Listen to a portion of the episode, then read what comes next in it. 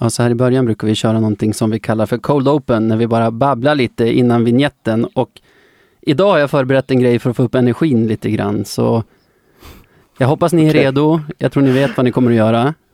Eller vad ni förväntas göra. Berätta.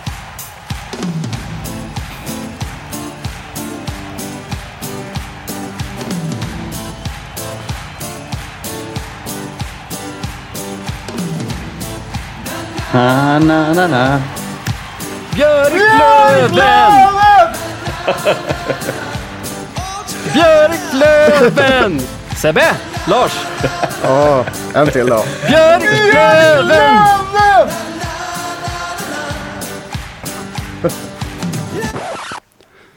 Ja, det var ju kul. Att ni var med på den. Shit. Lars såg direkt obekväm ut. Sebbe, du bara backade från micken och såg ut som du skrek. Nej, Jag, jag, jag tror att min chef hade blivit väldigt arg om jag suttit och sjungit med i, i sångerna faktiskt. Det tror jag inte hade varit så bra. En del tittare också tror jag. Kan hända, kan hända.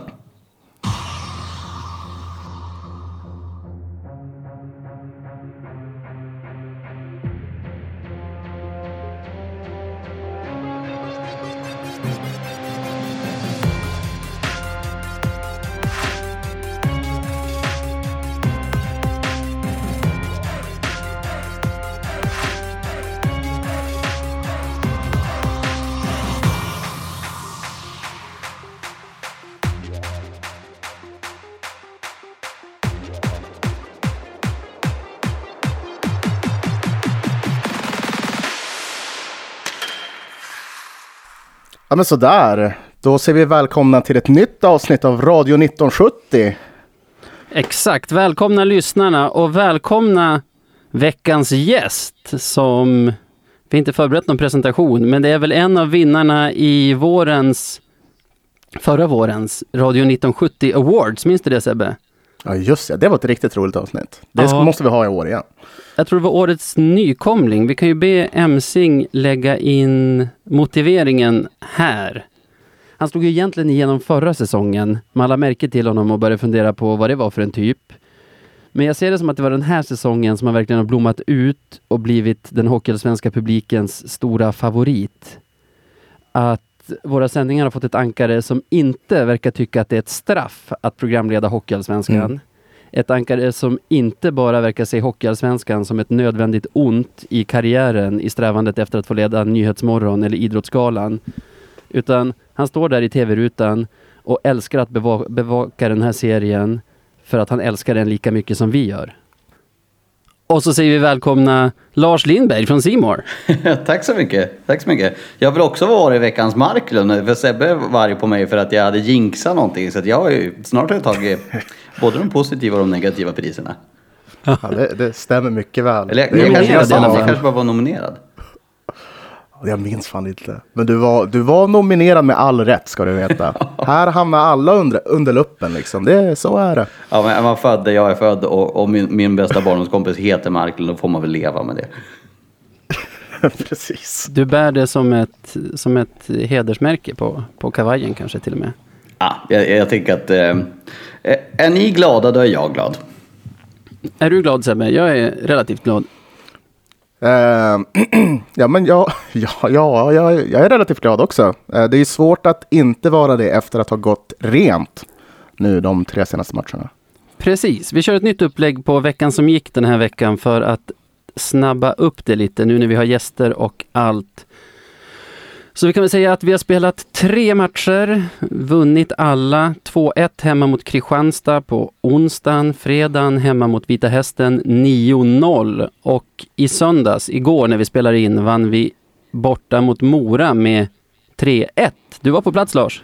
Ja, eh, kanske inte den mest minnesvärda hockeymatchen jag har sett i mitt liv, men eh, det var ju en avslutning på, på grundserien. Och det var kul att, att liksom man kunde ta allting i hamn och att alla 50, 52 omgången spelades komplett med alla lag. Det var ju riktigt skönt. Sen kändes det ju som att Mora hade ju i princip ingenting att spela för och de vilar ju fem, sex spelare dessutom så att det kändes ju inte superspännande. Men nu känns det ju väldigt kul. Nu kommer vi inför, eh, det blir ljusare, det blir roligare och det börjar gälla någonting. Kvalserieväder ute, i alla fall här i Stockholm. Jag vet inte hur ni har i Umeå idag. Ja, det är muligt Ja, det är- och, och, och tråkigt. Som vanligt. Som vanligt. Vi skiter i att gå igenom matcherna match för match utan vi har plockat ut lite, lite rubriker istället. Eh, det fina powerplayet som var det enda positiva egentligen i Modomatcherna förra veckan har ju verkligen hållit i sig den här veckan. Jag tror det är sex eller sju powerplay-mål på de här tre matcherna. Vad beror det på Sebbe? Ja du, det är det det här hemliga vapnet som vi får skåda nu, eller vad är det som händer? Nej, men jag, jag, jag tror att det är ett gediget gnetande och alltså att de har arbetat in det, att det börjar lossna till slut. För vi vet ju att vi har haft potential i den spelformen, men bara inte fått ut det. Eh, Så jag, jag, tror, nej, jag tror verkligen att det är det. Ett hårt arbete som ligger bakom det. Och så det är, liksom, det är kul att sådana som Liss får göra mål. Eh, Fort, alltså får de göra mål så kommer de göra fler mål. Så brukar det vara. Du har ju sett ganska många Löven-matcher den här säsongen Lars i, i jobbet så att säga. Ehm, har du varit chockad över Lövens powerplay från säg omgång 20 till 47 eller vad det är? Ja, men eh, det, alltså, det är klart att eh, vi ser ju otroligt mycket matcher och jag, jag skulle nog säga att jag har sett i alla fall 35-40 av Lövens matcher. Eh, och eh, alltså, med det materialet så ska ju powerplay fungera. Jag tyckte det är jättekonstigt liksom att en sån som Olle Lisse är utanför powerplay ganska långa stunder. Jag menar, hans, han är väl i princip han ska ju spela powerplay, han borde ju inte spela, han behöver kanske inte spela fem mot fem. Nej, nu ska jag bara. Men, eh, men han, är, han ska ju såklart spela powerplay och det såg vi inte minst igår med, med hans skott som var ju av 100% i kvalitet. Och det känns ju också som att Björklöven börjar hitta tillbaka när Fredrik Andersson är, är en spjuver igen och är glad och mindre irriterad. och Lelis gör mål och, och är lite skön igen. Det är som allting tillbaka till vad som, vad som var en gång. Ja, alltså om vi, i powerplay är jag väldigt nöjd nu egentligen. För det var ju mot Hästen var det ju Transatlanternas powerplay som hade väldigt kul. Och nu igår mot Mora så var det ju powerplay 2 som vi kallar det, fast den, de ändå känns som de giftigare sett över, över den senaste tiden. Och det var egentligen alltså en enmansshow av Liss. Mora tappade honom två gånger och det får man inte. Nej, då blir det pang-pang. Lucky Liss, eller hur? Ja, och jag tycker transornas, alltså Hutchings står ju till vänster där, han står ju i Olle Liss position, det är ju han som ska göra målen i den. Men jag gillar ju honom bättre till höger som han var till exempel förra säsongen och om det finns någonting man kanske kommer skruva på till slutspelet så hoppas jag att det är det att vi antingen får se honom i högra cirkeln där eller att man får se den här som de gjorde mot, jag tror det var Timrå, en av hemmamatcherna. Att han liksom trampar runt från sin vänster, vänsterposition och kommer runt pointen och i ganska hög fart i den högra cirkeln. För av någon anledning, fast han är högerskytt, tycker jag att han är giftigare från det hållet. Vad, har, har, ni, har ni tänkt på någonting runt det? Jag vet inte om, Nej, man, svär, kan- om man svär i kyrkan, men, men har ha Hutchins så bra direktskott egentligen? Alltså det, det, han har ju ett bra skott, men, men eh, jag tycker att han ofta skjuter lågt och träffar benskydd. Det där Ja. är så intressant alltså, för jag har också tänkt på det där. Särskilt nu de senaste, eller senare säsongerna som han har spelat. För när han kom till oss, första svängen där, då tyckte jag han hade ett fenomenalt eh, direktskott. Eh, men efter tiden så har det som blivit lite, lite, liksom puckarna är lite lägre. De är lite, lite lösare. Men på något sätt så hittar man, alltså de hittar ju sig ändå in i mål på något jäkla vänster. Men jag skulle inte säga att det är så här topp fem skott i laget ens egentligen. Det tror Som jag, jag ser det, och om man ser till de avslut som jag kan minnas från honom i alla fall. Så, och det är inte specifikt för honom, det gäller alla hockeyspelare, att det är mycket lättare att skjuta på en puck som kommer, om ni tänker hans position till vänster, en puck som kommer ner från bakom förlängd mållinje istället för en som kommer från sidled, eller man ska säga, alltså genom centrallinjen. För jag tycker de flesta fina mål han har gjort på direktskott är sådana när den kommer från vässel nere i Gretzky-positionen, man ska kalla det. Jag, jag kan inte påminna mig nu, när Lars tar upp det, något mål han, han har gjort på ett direktskott som kommer, ja men en sån här listpassning, eller man ska kalla det. Alltså en Mm. som sticker rakt genom centrallinjen. Så jag tycker Hutchings, om man ska prata generellt om honom, nu kom ju han tyvärr inte upp i milstolpen 40 poäng den här säsongen. Han stannade på 39, han gjorde två poäng den här veckan. hade behövt göra tre för att komma upp i 40.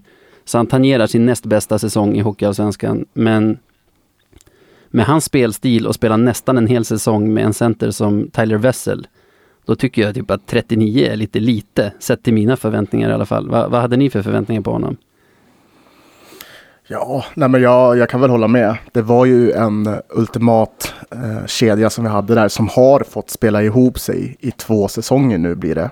Eh, det är klart att de ska kunna leverera mer, särskilt han som är en sniper. Det är det han tillför. Eh, Jättestort förtroende från Wallson också får man säga. Ja, honom. gud ja, gud ja. Det är väl bara, om man ska se det så, så är det bara Crandall som har fått möta bänk i den kedjan. Mm. Eh, så ja, nej. Det Hade är du ju... dig mer Lars? Ja, men det, det jag tycker med både, både Crandall och Hutchins är ju det att eh, de känns ju verkligen som de har verkligen gått och väntat på slutspelet. För att de har ju inte varit alls lika arga som... Jag menar, hur många gånger har man sett Hutchins arg den här säsongen? Det är inte jättemånga och, och han behöver ju vara förbannad och reta sig på någon och hålla igång käftanet både han, han och eh, Crandall. Och det tycker jag inte man har sett någonting av. Så jag, eller inte någonting är väl kanske lite hårt men jag, jag Nej, tror men att det mot finns Mora och mycket Vick mer. i stort sett. Ja. Inte mycket annat. Nej. Jag köper faktiskt det. Jag tänkte på något mer med Hutchings, men jag glömde bort det. Du var på väg att säga något annat Sebbe, tror jag, när jag, när jag avbröt. Ja, men nu har jag redan glömt bort det, så det är skitsamma. Men jag tror, jag, jag, jag tror dock att det, det ligger någon, nog nå- någonting i det där. Att jag tror att det är sådana här publikspelare. De behöver, liksom, de behöver hettan som publiken kan tillföra. Och uh, utan det, ja, då blir det svårmotiverat. Om man inte möter typ Rasmus Kajlainen, då är det ju väldigt enkelt däremot. Sen hävdar jag att just Alex Hutchings är en spelare som vi som spelar i Allsvenskan ska vara lite glada att han, att han har sina dippar över säsonger. För skulle han ha en högre lägstanivå eller en jämnare produktion så skulle han kanske inte vara i Hockeyallsvenskan. Så man får väl ta det onda med det goda där kanske. Vad har vi mer skrivit? Wiklund nådde en milstolpe i alla fall. Hur många mål gjorde han den här säsongen Sebbe? Över 20. Ja, han gjorde ju Över två 20. mål va, mot hästen. Varav det första innebar hans andra 20-målssäsong i rad. Hade du tippat det Lars? Ja, men eh, jag trodde ju att han skulle få mindre powerplay-tid. Men det har ju visat sig att den där eh, rollen framför mål har ju varit väldigt svår att fylla. Nu har ju JT Brown kommit in och fyllt den i den andra uppställningen. Men, men eh, jag trodde ju inte att han skulle få chansen där eh, den här säsongen. Men, men det har han ju fått och det är ju... Han gör ju faktiskt det bäst, det får man ju faktiskt säga. Verkligen. Du gillar honom Sebbe? Eh, jag älskar karln, tänkte jag säga. Nej, men eh, nej, han har haft en fenomenal säsong på, i målproduktionsmässigt. Han är väl den enda i den kedjan som har kunnat, alltså kaptenslinan då, som har kunnat producera hela vägen igenom. Eh, när eh, Selin och Freddan haft det tufft så hittar man ändå eh, Wiklund i, i protokollet. Eh, måste också ha slagit rekord för mest upp, alltså mål i tom, tom kasse, eller vad tror ni? Ja. Ja, det har han säkert. Jag tror han är uppe på fem, tyckte jag Johan från Löven Forever skrev när jag ställde frågan på Twitter härom sistens. Man kanske hunnit göra något till sen det också. Ja, kanske. Vad vet jag? Nej, jag tar också av mig hatten för Wiklund. Som supporter är det jättelätt att älska en sån där som dels vet vad han har för verktyg i lådan och alltså vad han har att jobba med och gör det bästa utav det och som faktiskt alltid ger 100 procent. Är han lätt att intervjua, Lars? Ja, nej, han är ju en, en av dem jag, jag vänder mig till för han är bra på att analysera och så kan det brinna i ögonen lite grann. Eh, Jag har en grej jag skulle vilja ta med den där kedjan förresten. Alltså en, en tes jag har lite grann. Jag tror ju att eh, Fredrik Andersson har ju kanske inte varit lika bra i år som han var i fjol.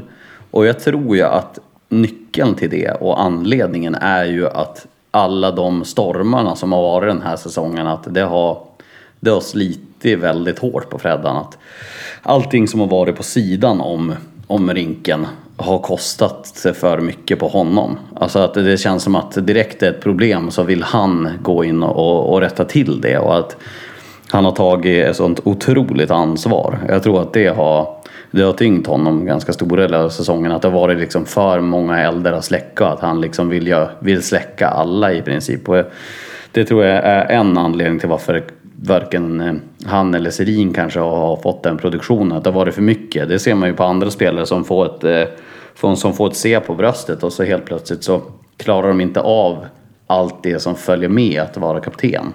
Jag tror att Freddan har tagit ett otroligt stort ansvar vilket har kostat mycket energi och, och dessutom kanske lite grann på isen. Ja, Och han har varit ganska ensam. Alltså, de vi förväntar oss ska vara ledarna i, i truppen är ju, förutom Freddan, Alexander Hellström. Och han har ju missat nästan hela säsongen på grund av skada. Mm. Det är Rahimi som också har missat mycket. Och jag tror med coronaprotokoll och så har de inte kunnat vara så mycket med laget överhuvudtaget under sina, under sina skador. Så det har säkert slitit på Freddan också att, att, att vara så pass ensam höll jag på att säga. Det vet jag inte vad det finns för andra informella ledare i, trupp, i gruppen. Men, men eh, alltså de som ska växeldra med honom har inte varit där hela tiden heller. Nej, vi har haft väldigt svårt med kontinuiteten eh, på våra ledande spelare på det sättet att de inte har kunnat träna. De har inte kunnat vara på hallen och, och det, det, det blir ju ett problem. Andra måste ju steppa upp då. Eh, och det är ju mycket som vi supportrar brukar snacka om, liksom att folk måste steppa upp. Eh, och ja, det har varit svårt för dem. Men förhoppningsvis nu när eh, Hellström är tillbaka, Rahimi är tillbaka så får vi lite mer vad ska man säga, inte pondus i omklädningsrummet, men det börjar, bitarna börjar falla ihop kan man säga. Jag börjar, jag börjar räkna lite grann, om, om man räknar liksom på... eh, Rahimi och Plant började ju spela med varandra och gjorde det ju jättebra i, i början. Men när Plant har missat 23, eh, var det 22 matcher eller någonting och, och Rahimi har missat 18, Polän har missat 18. Det är, ändå, det är ändå ganska viktiga nyckelpjäser för stabilitet som har varit borta ganska stora delar av säsongen. Och sen finns det ju andra som har, ja men som är Hellström som har varit borta väldigt mycket också. Eh, så att det finns ju många förklaringar också till, till allting. Ja, det gör det. Men en till sak i veckan som gick. En som börjar kännas extremt redo för slutspel, det är ju Olle Liss. Vi var inne på det lite förra veckan Sebbe, men Mm. Den här veckan och framförallt igår skulle jag säga att det small. Ja, det, det gjorde det. Eh, Vad betyder det för Löven, tänker du? Oj, eh, hur mycket som helst. Men verkligen. Eh, vi behöver en, en högfungerande Olle Liss om vi vill att vi ska ha två stycken powerplay som funkar känns det som. Eh, och om man kan sätta dit några puck, eh, puckar i 5 mot 5 så är det ännu bättre. Eh, nej, men jag har ju ändå tyckt att Liss har gjort det bra den här säsongen, även fast han kanske inte har gjort mål, för han har verkligen försökt liksom, att ändra sin spelstil och kanske passa fram när det har varit tungt för honom. Men eh, att han får göra mål, det är nog bra, bra både för honom och för laget. Ja, jag tycker han har gjort sitt bästa kanske, men han har ju den spelstilen som gör han inte mål, då är det ju nästan bättre att spela liksom Manberg eller något Tegslån liksom på den platsen. För jag tycker hela isen från eget mål fram till typ cirklarna, eller blå, offensiv blå, så finns det ju andra som, som är mer, om man säger, har spetskompetensen att göra, att göra det bättre. Hur har du sett på listan den här säsongen, Lars? Eh, jag tycker det är lite samma sak där. Att där också känns som att, jag menar, han kom in som fansens värvning då inför för säsongen. Att det har också varit, han, det märks att han vill göra så himla mycket. Jag tycker det är många gånger han fastnar i egen zon och liksom ska, ska pausa anfall och försöka hitta något överdrivet kreativt från, från bakplanen. Och det är väl också någon form av att vilja lite för mycket. Och så sen eh, så börjar han göra massa assist istället och jag menar det är inte det, är inte det han ska göra och då blir det frustrerande. att få han höra av alla att du måste skjuta, du måste, måste, måste skjuta och ändå gör han poäng. Så att jag tror att det, det har också varit lite frustrerande för han. Men det, det är ju en spelare som jag är helt övertygad om kommer att trivas när, nu när det ska avgöras. Han är ju den som ska avgöra matcherna. Ja, det, det får verkligen hoppas att han gör också. Han blir ju ett sånt himla vapen i powerplay nu när, nu när skotten sitter där. För man kan ju som motståndare inte överbelasta åt det hållet heller. För han har ju visat egentligen genom hela säsongen att han har den här crosspassningen också. Mot Vita Hästen så serverade han väl Kalle Johansson helt öppet mål i powerplay på, Just det, på bortre stolpen. Så han, han blir ju himla svår att hantera när han både är farlig själv och, och kan servera medspelarna. Så det är verkligen en ingrediens jag tycker vi har saknat den här säsongen. Det måste vara skönt för honom också, tänker jag, att, att känna att skotten sitter där nu alldeles inför slutspelet. Mm. Håller med. Och de satt ju bra igår, det, det går inte att sticka under stolen. Det var rätt hyfsat avslut. Jag tycker det var konstigt att de tog av honom. Han gjort två liksom. Det var kvar tre minuter i, i spelet fem, och- fem mot fyra. Han kunde ha gått för trean också. Ja, Faktiskt. verkligen. Där tror jag att det kan ha handlat om att Wallson inte var nöjd med transatlanternas spel i PP den matchen och när det är sista chansen att, att köra i matchtempo liksom, försökte få in dem och hoppades att det skulle ge någon sorts utdelning, vilket det ju inte gjorde igår, har jag för mig. Nej, det var, det var bara två powerplay-mål igår, va? Av Lis. Tror det, ja. på Ja, för minuterna. gjorde ju fem mot fem. Just det, just det. Polän tyckte jag kändes blek i båda bo- Modomatcherna och den hemmamatchen mot hästen före det som vi förlorade. Den här veckan så står han för två insläppta mål, räddningsprocent på 97,3. Det får man ju också säga är bra att ha inför slutspelet. Verkligen. Det, att ha en målvakt i form som kan stå på huvudet är ju jätteviktigt. Vi hade ju så tur förra säsongen med Joe Kanata Och det känns ju fantastiskt att Kent har hittat en sån här målvakt som kan vara lika bra, om inte bättre, när han väl spelar bra. Eh, så vi får hoppas att det här håller i sig, för, för det kommer vi behöva, helt enkelt. Jag tycker fortfarande att Polans kanske bästa match han har gjort den här säsongen var ju den mot, eh, den mot Timrå i mellandagarna. Även om eh, det blev en förlust för Löven i den matchen så tycker jag att där visar han ändå. Jag menar den matchen, Löven hade ju ingenting i den första perioden och där visar han verkligen sin storhet tyckte jag. Det är också en kille som, jag menar med den meritlistan kan jag tänka mig att när grundserien inte är superspännande, det är också en kille som jag förväntar mig att det ska hända en del när det blir slutspel. Ja, alltså den högsta nivån har visat upp den här säsongen, ligger han bara nära den hela slutspelet, då, då blir vi ju väldigt svåra att slå, känner jag. En till snabb rubrik bara. Halvt Löven-relaterad. Peter Lyth gjorde sin sista allsvenska match i, jag vill säga i fredags. Vad känner du Sebbe? Jag känner. Ja. Eh, ja, du. Det här, att när någon har slutat så har han ju slutat. Då, ja, nej, men eh, det är väl eh, en fantastiskt fin karriär han har på, på, på det sättet att han har, han har varit med, även fast det har blåst så jävla mycket och varit föredöme för, för nya unga domare som, som ska komma upp. Eh, tyvärr så, så är bara minnet mot Bofors liksom fastetsat i mitt huvud. Eh, när han blåser när vi gör mål. Eh, så det blir bortdömt. Eh, men... Eh, vi kan Ja, fylla in Lars där, som, det, det är nog bara lövare som kommer ihåg det här.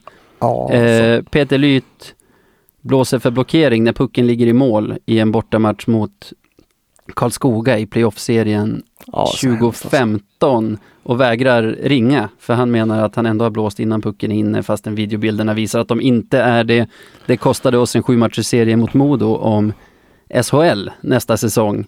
Så att vi sitter här sex år senare och ältar det, det, det, handlar ju om Det är ändå härligt Vilket- att det, vilken det fest det hade varit. Men Så alltså. Jag tänkte när jag såg att han la av, precis som du säger så här, stor respekt till dig Peter för, liksom, för din karriär, men inget är ju förlåtet. Det, det, det, är glömt. Nu när det slutar så är det ju glömt, men, men det är ju inte förlåtet. Nej, gud. Åh, herregud.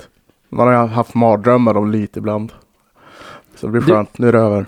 Du som är någorlunda, eh, någorlunda, förlåt Lars, du som är neutral när du ser matcherna, Lyt som domare, helt okej va? Alltså, jag, jag, jag, jag, är ingen domarexpert så, men det, det enda jag tycker är att alltså, alla domare, alltså ingen av alla som ser på hockey hade gjort det bättre. Och jag menar, det är därför jag känner att jag orkar liksom inte eh, med all kritik som de får.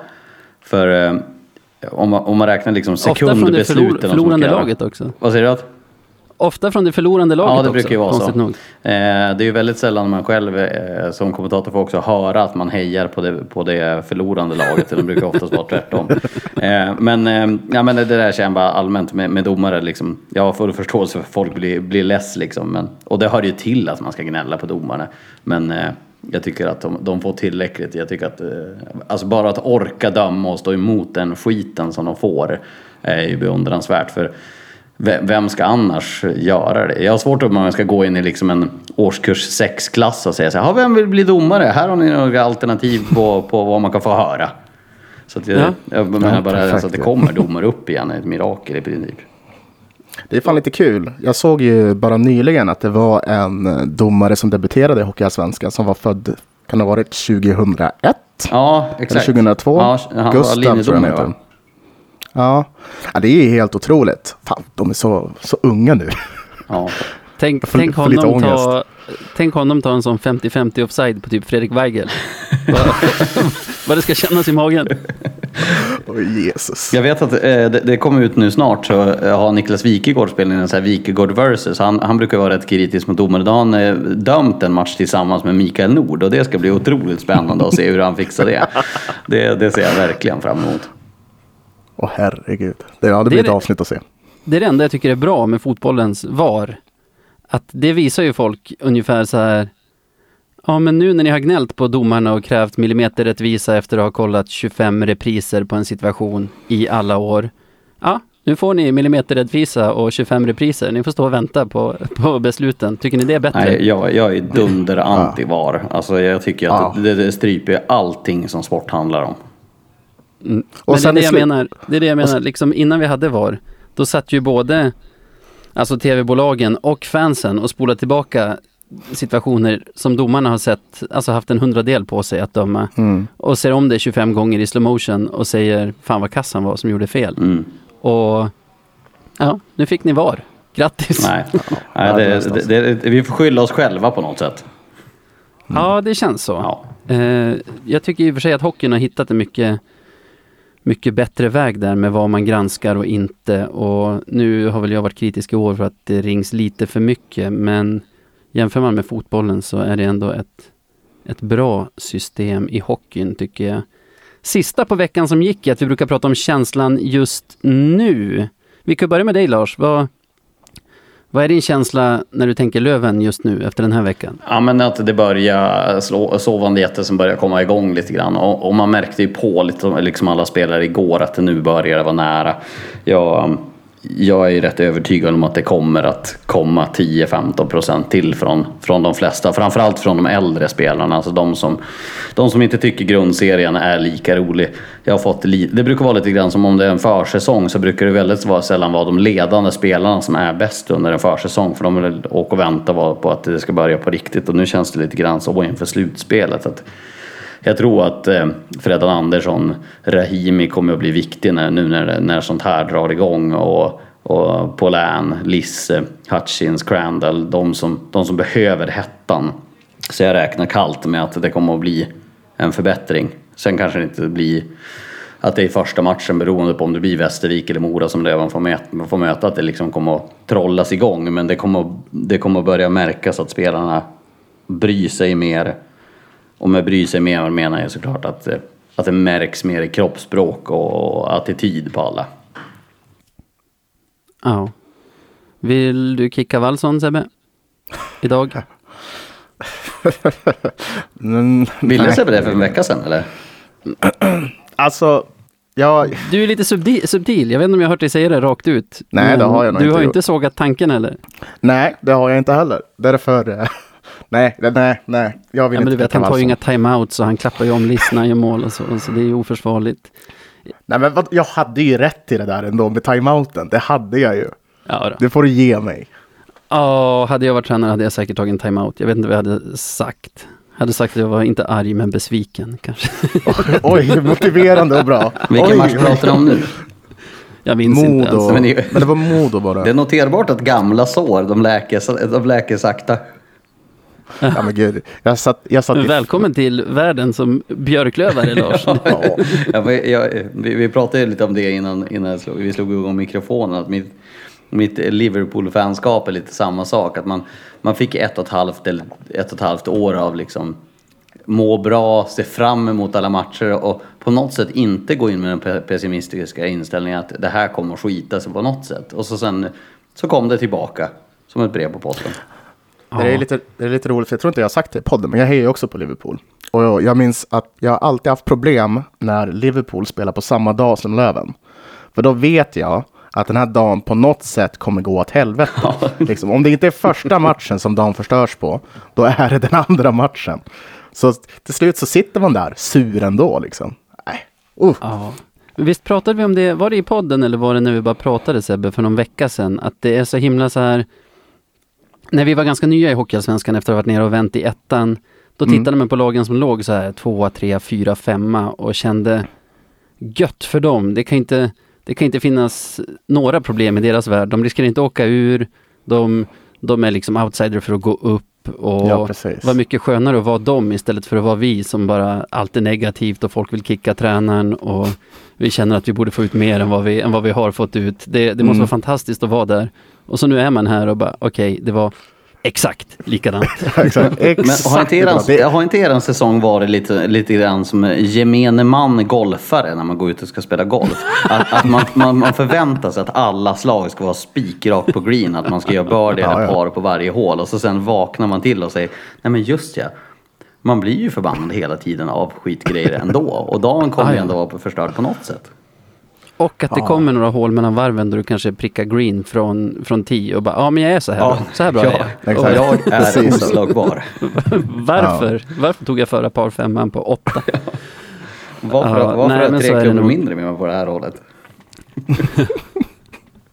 Men sen tycker jag att den veckan som har gått ändå, och då räknar jag in de tio första omgångarna av serien när vi vann alla tio, tycker jag att den här veckan är den som är mest lik förra säsongen. Köper Mm. du det Sebbe? Ja, det, det, det gör jag. För eh, jag tycker inte att det känns farligt i någon av matcherna egentligen. Vi har väldigt bra kontroll.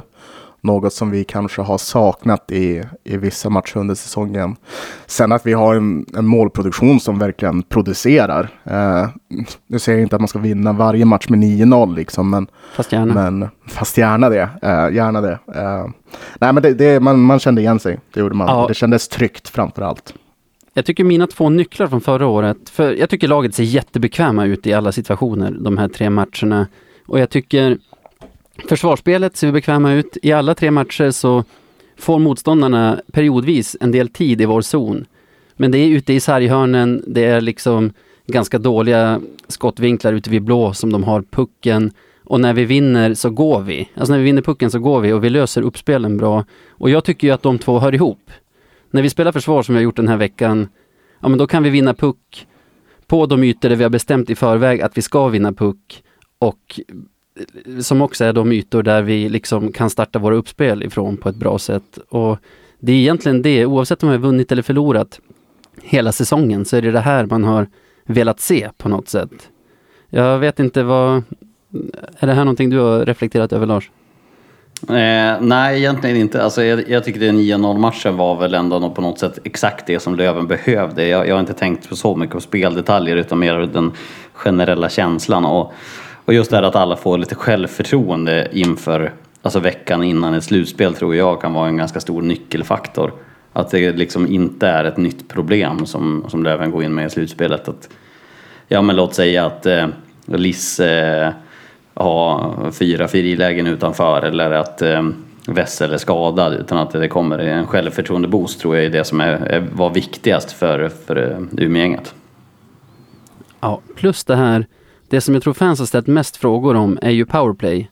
Och nu har man ändå fem sista matcherna där man har gjort åtta powerplay-mål plus två mål som är resultat av powerplay. Alltså spelarna har kommit in, så i statistiken är det fem mot fem, men det är fortfarande en powerplay-uppställning inne och det är fortfarande fem mot fyra spel i zonen så att säga. Så det är alltså tio powerplay-mål.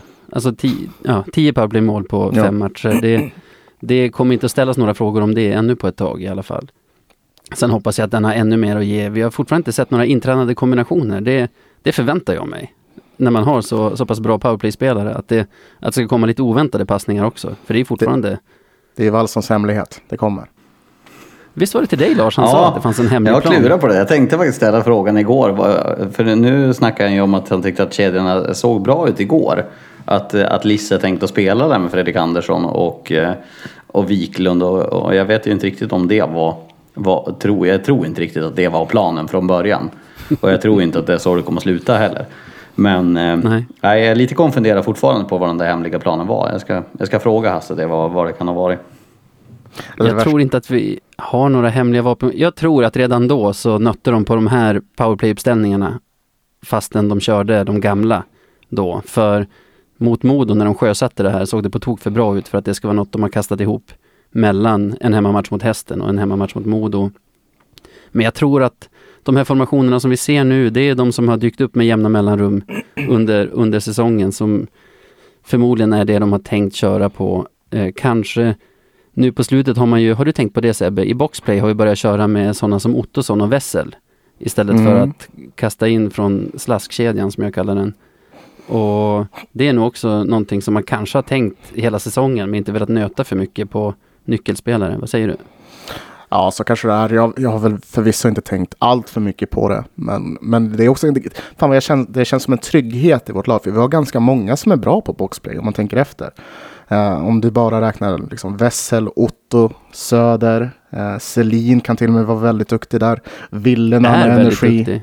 Ja, men alltså så här, vi, har, vi har väldigt många dugliga Wiklund. Freddan. Ja. Det är Och fan nästan halva backar. laget alltså. Ja, Mm. helt otroligt. Selin tycker jag är en av de absolut bästa i hela Löven i boxplayet. Alltså just, just det att han inte bara kan få jobba ut puckar, täcka skott och, och skära vinklar utan han dessutom gör det här som, som jag kan tänka mig alla tränare älskar att ha ett lag. Att en spelare som kan åka upp mot två backar, ta pucken, ta 15 sekunder. I vanliga fall då med publik, få med liksom en publik och, och så sen då Ja, ja. åka till byte med folk som stormar ut med självförtroende till nästa, nästa byte. Det är ju som en högerfattad Mats Lavander. Minns du Sebbe Lavanders första sväng i Löven innan han drog till Luleå och Brynäs och det? Alltså kanske om det var 07 han drog. Det var ju verkligen en sån Typ han själv dumpar pucken från kanske cirklarna i egen, i egen zon i, i boxplay. Men ändå först ner i kortplanket, låser Ja, fast den, får två emot sig, tappar den, vinner tillbaka den. Hela laget hinner byta och han uppehåller två, tre motståndare där nere. Det, jag håller med dig Lars. Mm. Selin, även om han inte platsar på 12 forward så ska han vara 13 bara för att vara med och spela boxplay. För det är han fantastisk på. Nu gör vi så här. Это Чили Беньевская. Du som kan ryska Sebbe, vad betyder det där? Oj, oj, oj. Det där betyder att det är dags för veckas Beljavski. Stämmer fint. Vi ska utse veckans bästa spelare i Löven. Jag tycker det är lite lättare att hitta kandidater den här veckan än förra. Vad säger du? Ja, det, det är det väl faktiskt. Man kan, man kan välja på rätt så många, men... eh, ja, jag har, flera i jag har en. Jag har en. Beroende på vad ni väljer. Men vi har ju en gäst, så jag tänkte att han ska få gå först här. Mm. Jag, jag kommer att välja någonting som jag tycker, nu är jag lite part i målet här för att jag tycker att det, det tillför någonting väldigt mysigt till, till, eh, jag kan tänka mig de som tittar på, på Hockeyallsvenskan, inte bara Lövenfans utan alla som konsumerar det för att de är intresserade av hockey eller ser för att följa matcherna för andra lag. Det är att Fredrik Andersson gör en Ja men kommer ut och är lite sådär skön. Jag, jag menar, jag minns ju när, i fjol när han hade den här intervjun när, när hans brorsa fick stå på borta stå för att det var omöjligt att få en vanlig biljett. Och Freddan är ju fantastisk på det att, att bjuda på eh, en bra analys men också komma med, med någonting eh, finurligt, fyndigt och någonting som folk verkligen jag tror vi blir genuint glada över det. Jag blev väldigt glad över att sitta och, och lyssna på vad han sa i intervjun efter matchen igår med att Eronen hade bjudit på pizza och att, eh, han, att han var allmänt lite förvirrad. Det kändes som att han hade glömt bort att han hade spelat matchen men han var kanske var lite trött. Men det tyckte jag var, jag tror det är viktigt att ha honom på, på glatt humör, att han kan se glädjen i, i mycket och att det inte kanske bara är saker som tynger hans axlar. Så det tyckte jag var väldigt kul. Så ja, det blir väl min nominering då. Ja, väldigt populär i gruppen också. Han gjorde ju mål, han har inte gjort så många mål den här säsongen, men gjorde ju mot hästen ett ganska viktigt om det var 2-0 målet. Och man Mm. ser hur glada lagkompisarna blir när han gör det. Tänkte du på det Sebbe? Ja, jo, lite grann. Eh, nej, men jag tror det är jätteviktigt för honom. Eh, som sagt, han, han bär ett stort lass och att kunna få göra ett mål i ett viktigt läge, det är nog guld värt för honom. Eh, Kommer han igång, kommer upp på förra säsongens nivå spelmässigt, då är jag nästan inte ens orolig för, för slutspelet. För det har ju varit en regel egentligen de senaste fyra säsongerna att när Freddan är bra, är Löven bra. mm. Så det är ju, eh, som Lars säger, han har nog varit tvungen att fokusera på väldigt mycket annat den här säsongen och kanske inte fått ut det spel han har velat. Du hade en annan nominerad tror jag. Ja, det, det har jag. Jag. Men nu sitter jag och velar, för jag blev lite eh, tagen av det Lars sa om personligheter och sånt. Så jag kanske kör min, min eh, som poppar upp i huvudet alldeles nu. Så du hade en, men Ja. du hatar den personens personlighet. Så, Nej, så nej, nej. Nu, nej, nej, nej, nej, lugn nu. Eh, nej, men jag tänkte på det där. Och en som jag tycker har, har kommit in och nog gjort det fruktansvärt mycket lättare för eh, spelarna att vara hockeyspelare är ju Nikolaj Belov. Eh, Ja. Med tanke på hur, alltså små, det är sådana små saker, så här, hur glad han blir när någon gör mål och bara håller på att d- dumma sig på isen typ. Ja, Jag tror det kan vara extremt viktigt för att få ihop gruppen och bli ett bra slutspelslag. Så vad fan, jag såg han göra någon gest nu när någon annan gjorde mål, så varför inte Belov? okej, vad svårt ni gör det för mig. Jag gillar ju också Belov såklart. Det, han verkar vara den här personlighetstypen som är rolig genom att bjuda på sig själv. Alltså Ja, bete sig lite töntigt och, och så för att, för att få garv av de andra. Och jag tror den punkten av säsongen när han kom in var det ganska viktigt att få in en sån clown i båset också. Hur, har, du, har du fått intervjua honom någonting då? Nej, jag tror faktiskt aldrig gjort det. Men det är lite roligt med Belov att han pratar ju varken svenska, engelska eller i princip heller ryska. Så det, jag, jag, jag tror inte han pratar något språk egentligen. Han säger som bara ljud och så blir det roligt på något sätt. Jag vet inte riktigt hur man ska få ihop det. Men alltså, jag, jag, på något sätt så låter det inte riktigt som ryska heller. Det låter bara som att det kommer ut en massa ljud. typ vokaler som bara slängs ihop på något sätt. Men jag vet inte riktigt. För det verkar ju som att han, han förstår ju väldigt mycket vad alla säger. Men det, det är ju ingen som förstår någonting om han. Men han är också en sån som man förstår utan att förstå honom på något sätt. Ja, Det känns lite så faktiskt. Åh, gud. Härlig karaktär. Eh, hörde ni eller såg ni? Sebbe, du såg väl det? Vi hade en språkskola här i podden för några veckor sedan Lars, där Sebbe lärde ut ryska för att, ja, på grund av Belovs bristande svenska och engelska helt enkelt. Och Stefan Lindgren, han som brukar vara speaker på Lövenmatcherna, skrev på Twitter att det hade skrikits Davaj Belov från, från läktaren när han hade varit inne i någon av hemmamatcherna. Vilket betyder vad då Sebbe? Eh, kom igen Belov, betyder det. Är inte Belov du är bäst? Nej, nej, nej, nej. Det, var, det var något annat som jag har glömt bort. Kan, kan, kan det vara så att Sebbe har själv eh, översatt det här? Ja, det kan det vara.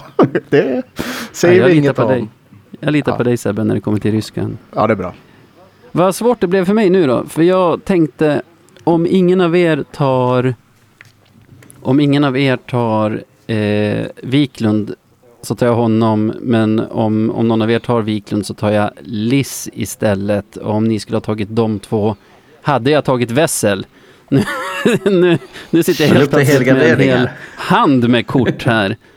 Eh, men då, Du är inte sugen Fan. på Polan med 97,3 procent i veckan? Jo, den, det är ju en outsider. Kanske före Wessel till och med. Som jag tyckte, Wessel tyckte jag var grym mot hästen. Men det tycker jag ändå att Wiklund var också. Och jag vill nog nominera Wiklund ändå. Det, nu, nu fick jag den känslan, så då gör jag det. Två Mm. plus två mot, mot hästen. Och att en spelare med hans spelstil har två säsonger i rad med 20 plus mål. Det tycker jag, jag tycker det är otroligt. Jag, jag höll på att skrika nu, jag älskar honom. Jag, men, jag uppskattar honom väldigt mycket som spelare och jag är väldigt glad att han är i vårt lag och inte i något annat lag. Så det är min nominering. Vem ska vi utse? Ja du. Hmm. Nej, men jag, kan- jag kan känna för Fredrik Andersson ändå. eh, faktiskt. Jag tycker det, det vore... Han har inte fått så många år va? Kanske vore på sin Ehm, plats. Ja, precis. Han har fått en tror jag. Någon av oss måste sätta oss och gå igenom alla nomineringar och utsedda efter säsongen så att vi kan, så vi kan utse en vinnare. Jag tänkte ju säga det, borde det inte finnas en säsongens eh, Biljavski i så fall? Jo då, vi, vi har ett system där med hur man får poäng. Det är bara att ingen av oss tror jag har fört bok över Nej. vad vi har sagt i podden. Så vi har väl en 30 avsnitt att gå igenom. Men jag håller med dig. Jag tycker att har man en gäst så är det den som bestämmer. Och, och nu är det Fredrik Andersson som är veckans Beljavski. Vi säger grattis! Kul! Grattis!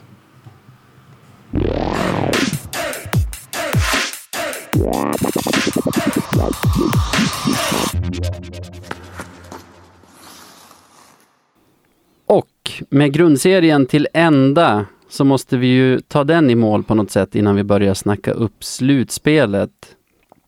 I köriset står det vad, har varit- vad har varit bra, vad har varit dåligt, men det går väl snabbast först att prata om vad som har varit bra, eller? Ja, jag tror det. Jag tror det. vad har varit bra då? Jag tycker vi gör... Fan, det är lätt. Jag tycker det är lättare att prata om det dåliga. Ja, ja. Det var därför vi startade den här podden också. Men Exakt. det, vi har ju haft ett ganska bra målvaktsspel egentligen. I Ja. alla fall när vi har haft vår...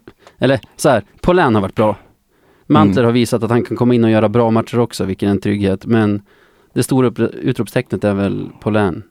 Mm, ja, definitivt. Uh, när, man, när Polen är på spelhumör, vilket han ändå varit i lätt 90 procent av matcherna, då kan han ju vara skillnaden på, på tre poäng eller inte. Eh, så det, det, men det har ju varit bra under säsongen, det får man lugnt säga. Du är imponerad av Paulin också Lars, tyckte jag du sa här tidigare. i Ja, i alla fall av topparna och, och, och det kan man väl något sätt eh, förvänta sig av en spelare som kommer in med hans CV att det inte ska vara, att det inte kanske kommer att vara bra i alla matcher med, med tanke på emotionellt eh, engagemang i, i alla matcher. Men, men eh, såklart så ser man ju topparna.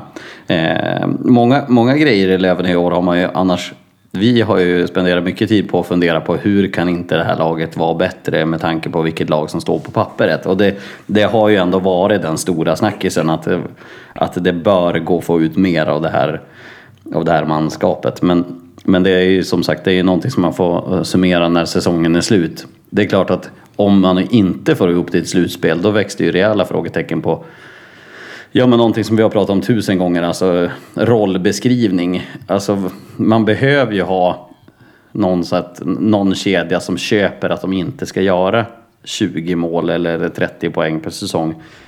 På det sättet så tycker jag vissa lag är bättre kanske byggda för att ha en tydlig rollfördelning. Det, det måste ju vara omöjligt att hålla alla nöjda med tanke på vilken bredd det finns på, på topparna.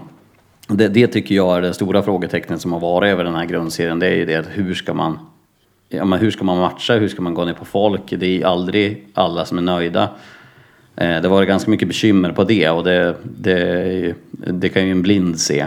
Och det kommer väl ändå på något sätt att bli det som grundserien summeras av. Det är ju eh, huvudbry på något sätt. Men många grejer har ju varit bra. Jag tycker Sebastian Manberg måste ju ha en otrolig eloge för vad han har kommit in med. Alltså som kom in från Teg och, och gjort skillnad verkligen. Så han tycker jag ju verkligen eh, ska, ska ha cred. Sen tycker jag att Rahimi och Plans start var ju otroligt bra. Alltså första, första tio matcherna tycker jag de var överlägsna. Och, ehm, så det var ju bra. Rahimi har ju faktiskt spelmässigt faktiskt varit över förväntan för mig i grundserien. Jag trodde ju att han verkligen bara var i princip eh, invärvad för ett slutspel. Men jag tycker att han har gjort det jätte, jättebra i grundserien, alltså när han har varit hel. Och framförallt i, i det han ska vara bra på. Jag vågar inte ens räkna hur många mål han har räddat bara med, med sitt defensiv kring, kring, eh, kring målet. Och det börjar man också tänka nu när det kommer ett slutspel att eh, om de någon gång skulle spela tre backar och köra in, att inte släppa in dem på mål och köra Belov, Hellström, Rahimi, det hade ju varit rätt kul att se den boxningshörnan där framme. Åh herregud. Ja. Då hade inte jag gått in på mål i alla fall. Nej. Jag håller med om att Rahimi har varit över förväntan. Ser man till spelare så tycker jag det är de oväntade som har varit bättre än vad man trodde. Det är som du säger Manberg. Mm. Jag tycker Ville har hävdat sig bra när han har kommit in i det här stjärnspäckade laget. Ville Eriksson alltså. Verkligen. Vi har Saja Ottosson. För honom tycker jag, han tycker jag är den som gjort störst framsteg under säsongen. Han har ju varit, jag tycker han tävlar med Wessel om att vara lagets bästa spelare sen, ja, säg omgång 27, 28 där någonstans. När han kom tillbaka från sin, Ja, från sin avstängning. det var ju som att han var en ny spelare då. och han Ja. började producera direkt. Och... Nej, men jag tror han, han börjar väl känna av lite att han har lite av en ledarroll. Eh, Ja. Liksom att det börjar, det börjar ta sig. Eh, vilket är fantastiskt kul att se och att han kan bära upp det. Eh, den, eh, den rollen också. Och jag tycker att det ser ut som att han väljer att vara en ledare i gruppen också. Tänkte framförallt på det, jag tror det var nu i veckan mot hästen, som han vinner puck på offensiv blå, så det uppstår tre mot noll. Alltså det är han, Perron och Brown som kommer helt fria med, med hästen målisen. Mm. Och han, han har ju alla lägen egentligen att passa till en, till en bättre avslutare, men bestämmer sig för att hänga dit den. Och det, det tolkar jag som att han, han har bestämt sig för att hjälpa till och leda laget nu när, när det kanske inte har varit lika lätt för Freddan och de här att, att göra det. Vad, Mm. vad tror du Lars? Eh, Ja, absolut. Och, och han märker man ju också, han märker man ju på hur viktigt det är. Alltså, där har du en som, som jag också tror blöder grönt, grönt och gult. Jag- måste ju också säga en som jag varit otroligt imponerad över, det var ju Oskar Sten. Alltså han var ju otrolig första, de, vad var det, 16 matcher han spelade eller någonting. Han gjorde väl typ 12 eller 13 mål på de matcherna. Han, var ju, han gjorde ju verkligen skillnad. Så han var ju otroligt imponerad över att komma in och göra sån pass stor inverkan på den korta tiden. Eh, Så det är definitivt eh, någonting som jag kommer minnas från den här säsongen. Men det är också många av de här NHL-lånen som jag har stuckit ut. Men han tycker jag verkligen gjorde det otroligt bra. Eh, sen har jag väl lite, lite svårt att, att hitta någon så specifikt som verkligen har, har lyft sig över sitt, eh, sitt fjolår egentligen. Det är väl ganska många som har, har en bit upp till fjolåret. Eh, jag får Ja, fundera. du nämnde Plant tror jag. För det är Han börjar ju otroligt trodde... bra. Han, täcker ju, han har ju täckt hur mycket skott som helst. Sen är han ju, han är ju väldigt bra på att Stackarn. gilla sig också. Ja. Ja. Ja. det är så synd om honom. Man blir som... Han ska alltid täcka skott han och han får dem alltid på fel ställen. Det är så jäkla otur den karln har. Ja. Men otroligt Och- viktig såklart. Och det vi pratade om, han verkar så himla snäll. Men ändå verkar motståndarna älska att försöka döda honom. För nu har han ju haft, sen han kom till oss i slutet av förra säsongen, så har han ju haft tre hjärnskakningar Ja. efter riktiga sådana fulsmällar. Alltså sådana som man, ganska långt från pucken, ganska hög fart och ganska mycket riktning rakt i huvudet på honom. Det, det, alltså, när det hände igen mot Timrå, då, då satt jag bara och gapade. Jag, jag, jag, trodde, jag trodde är på riktigt att det kunde vara hans karriär för att den var inte snygg den tacklingen och, och det, just att han får den så tätt in på Vännäs-matchen också det, det, det trodde jag verkligen det, det trodde jag skulle gå ännu sämre. Eh, det var faktiskt obehagligt att se. På tal om Vännäs-matchen, då är det ju Ludvig Blomstrand som ger honom den fulingen. Och vi har ju, vi, i alla fall jag har varit ganska så här tjurig på Blomstrand överhuvudtaget i den här podden. Nu har ju han råkat ut för, vad är det han har råkat ut för den här Ja, veckan? han fick ju en smäll i, i fredags.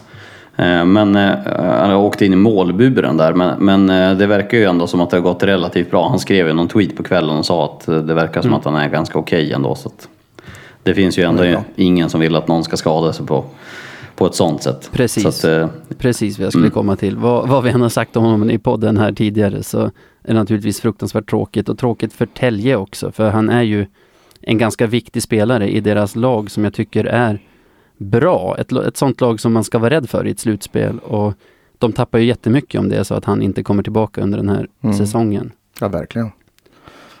Är det konstigt att jag känner att jag är mest rädd för Tälje av alla lag som kommer att vara med i Nej, jag håller slutspelet? med. Jag håller med. Jag är livrädd för dem. Vilka, nej, vi kommer komma till slutspelet i och för sig, men jag håller med dig där. Vad har varit dåligt den här säsongen då? Kontinuitet. taket på A3 Fantastiskt. Arena. Det med. Nej, men eh, vi har inte kunnat vara konsekventa uh, överhuvudtaget känns det som. Eh, vi har gjort tre bra matcher, sen gör vi två dåliga. En halvdan match, sen två dåliga, tre bra matcher. Ja, du förstår. Eh, vilket liksom det, det har inte skapat någon harmoni i truppen på det sättet som man måste ha en harmoni. Sen så har vi haft otur med skador och allt möjligt, men, men skitsamma. Man måste kunna liksom prestera några matcher i rad för att kunna få ett lugn i truppen. Och de inte Det är ju också på minussidan dock skulle jag säga, alla skador. Ja, jo, det- absolut, absolut.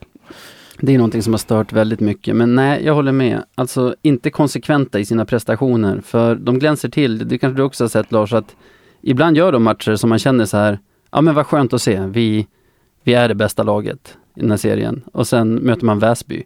Och man bara, vad, vad är det för korpgäng man håller på? Har, har du sett den ojämnheten? Men någonting som jag, eh, jag inte blir klok på, det, det är ju när man, man ser topparna. Jag, jag, minns, eh, jag minns en match, det var eh, Björklöven-Karlskoga, det var kan det här vara? Det måste ju ha varit typ i november eller någonting. Då hade Björklöven haft 7-1. en ganska dålig period och så kom de in och mötte Karlskoga och kör över dem alltså fullständigt. Jag minns inte vad det blev, om det blev 6-1 eller något sånt där. Men, och, och då såg man så bara, oj, var vart var det här laget de matcherna innan? Men det tror jag ju också är en Eh, för, ja, det är ju en naturlig förklaring med, med allt vad den här säsongen är och att grundserien inte betyder lika mycket och sådär. Men, men det är klart att jämnheten har ju inte varit, den har inte varit där. Nej.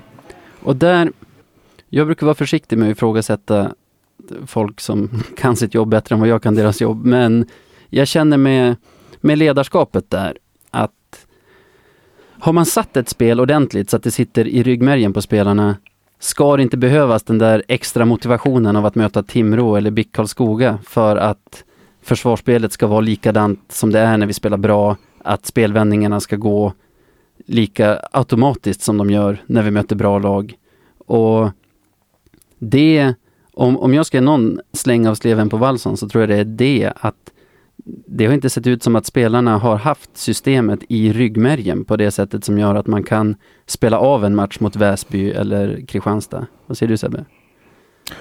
Ja, det, man har ju letat med, med, med lykta efter spelet, det där spelsystemet. Eh, men eh, nej, jag får väl hålla med. Det är det och motivation som har varit de, de stora sakerna för mig eh, när det kommer till Wallson, Wallson och, och hans trupp så att säga.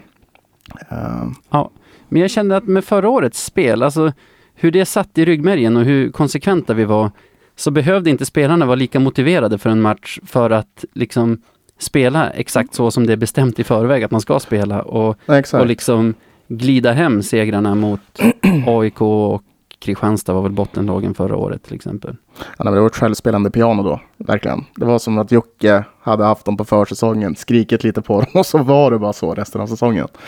Och ja, ja det har man saknat helt enkelt. Jag har två grejer, alla där, två grejer där som jag, jag vill flika in. Den, den första grejen är ju att jag tror ju också en grej man ska ha, ha i åtanke är ju hur mycket de andra lagen har scoutat Björklövens spel från i fjol. För den här uppspelsmodellen av att ta sig ur egen zon som Björklöven gjorde så otroligt bra förra säsongen, den har ju väldigt många läst och det har ju Björklöven haft otroliga bekymmer med att få få spelet ur egen zon med kontroll till kontrollerade anfallsstarter.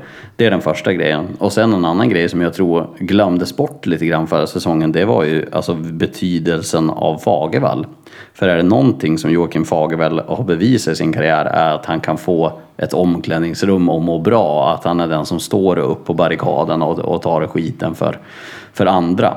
Och det, det, det är ingen kritik, kritik till Hans Wallson alls utan det var mer att Joakim Fagervall förtjänar nog mer beröm än vad han fick eh, i fjol. För det, var ju mycket av berömmen fick ju Per Kente för att han kom in och revolutionerade. Att i princip Joakim Fagervall var eh, bara den övergripande ledaren. Men jag tror att Joakim Fagervalls vikt också och hans framförallt personkemi det här att han, han är väldigt bra på att känna av en spelare som behöver hållas jäkligt kort och liksom bita av den, sätta den på plats och vissa som behöver en klapp i ryggen och de som behöver en pushande, mer, mer feedback och de som behöver bara hållas inom formen. Det tror jag att Joakim Fagervalls styrka.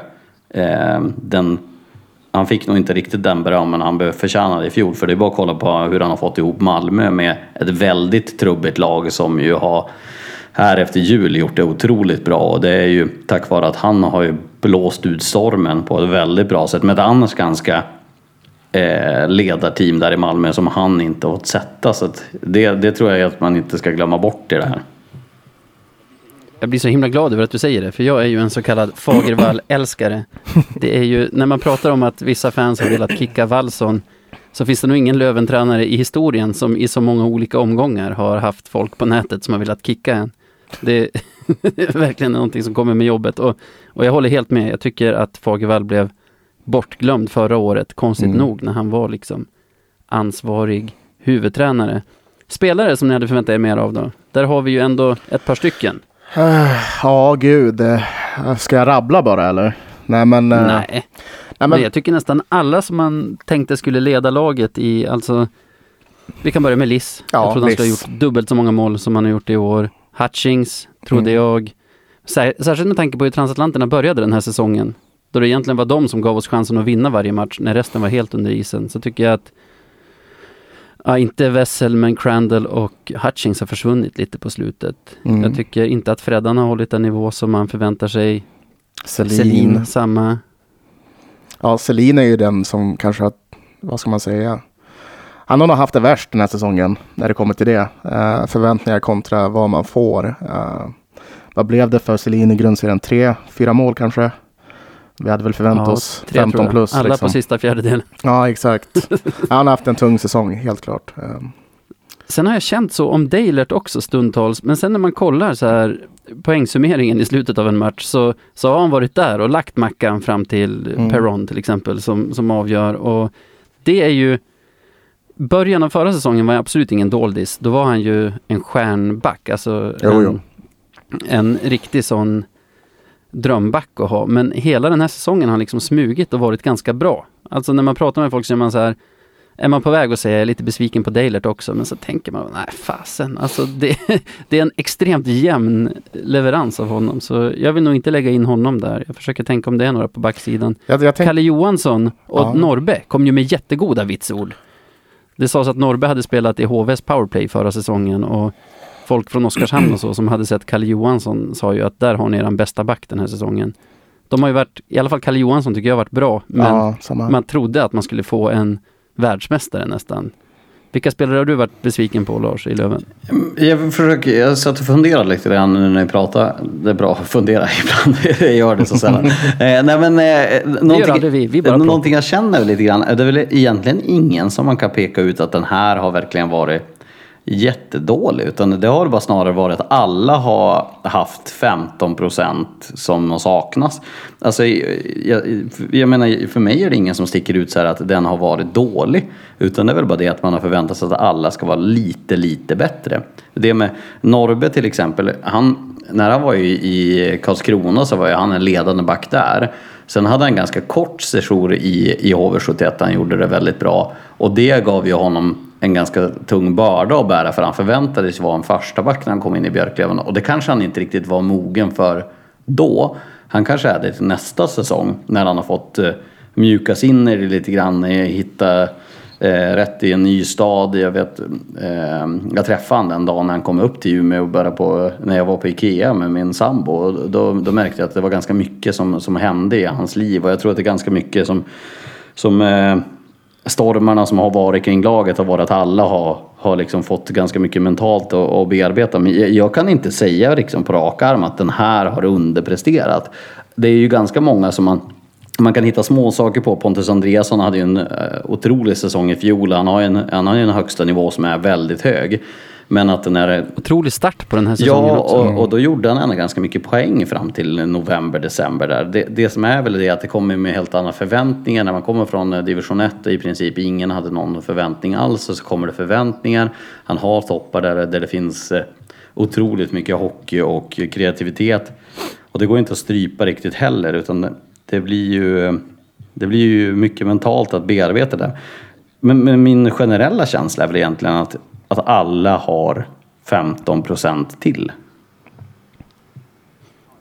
Ja, jag, jag, jag tror att det är som du säger, för när man tänker på det, de vi tar ut som typ positiva, det är de som man har haft ganska låga förväntningar på ska, ska behöva bära laget. Alltså sån som Ville till exempel, sån som Manberg. Och sen egentligen alla de här stjärnorna som man har trott mycket på, det är de som man, ja men som du säger nog Lars, kanske har förväntat sig i alla fall 15 procent mer utav. Mm, på något sätt. För jag, jag sitter jag kollar igenom här nu och jag kan som inte säga så att den där har varit mycket sämre än vad jag hade förväntat mig. Utan jag tycker nog snarare att det är den, den känslan att, eh, att det, finns, det finns lite till hos alla. Var det ett poli, eh, politiskt otroligt tråkigt svar? Men, men det, är, nog- det, är, det är nog på något sätt min känsla ändå när jag, när jag tittar över det här. Jag hade nog inte förväntat mig heller att du ska sitta och säga om någon som du kanske ska intervjua om en vecka här, den där jävla sopan kan kan dra åt skogen. Nej, men jag tycker ändå att alltså, är, det, Totalt är det någon som har, har betalt för att vara en dunderstjärna, då, då tycker jag att man ska kunna ställa förväntningar på dem också. Och man måste kunna skilja på prestation och person. Men eh, jag kan som inte se någon som jag, som jag verkligen... Alltså där det finns en anledning att dundersåga liksom. Utan det är mer, mer det att en generell känsla att det finns lite till hos alla. Jag håller nog med om det. Dock, en utav stjärnorna som vi glömde nämna som positiva, men som vi har pratat om hela säsongen nästan, är ju Tyler Wessel. Mm. Han var ju bra Ja, förra säsongen, smart spelare över hela banan. Men den här säsongen har ju öppnat upp registret. Och vi pratade för någon vecka sedan om att hans skott försvann lite med den här armskadan där i Mm. januari.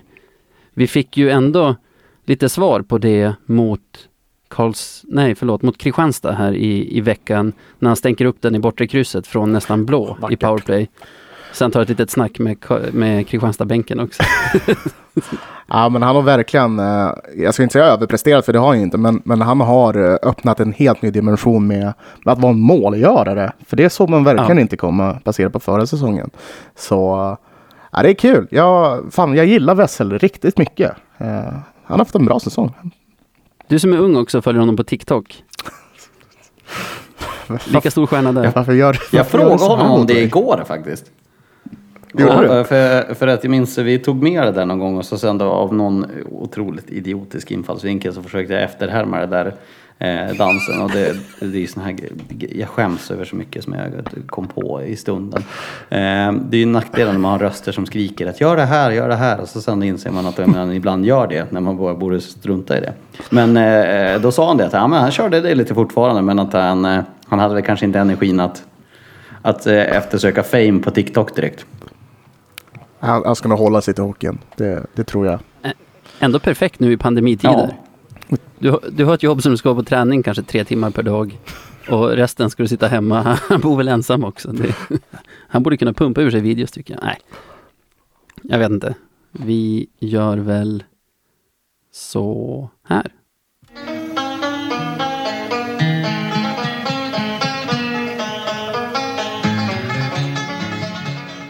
Veckans Marklund.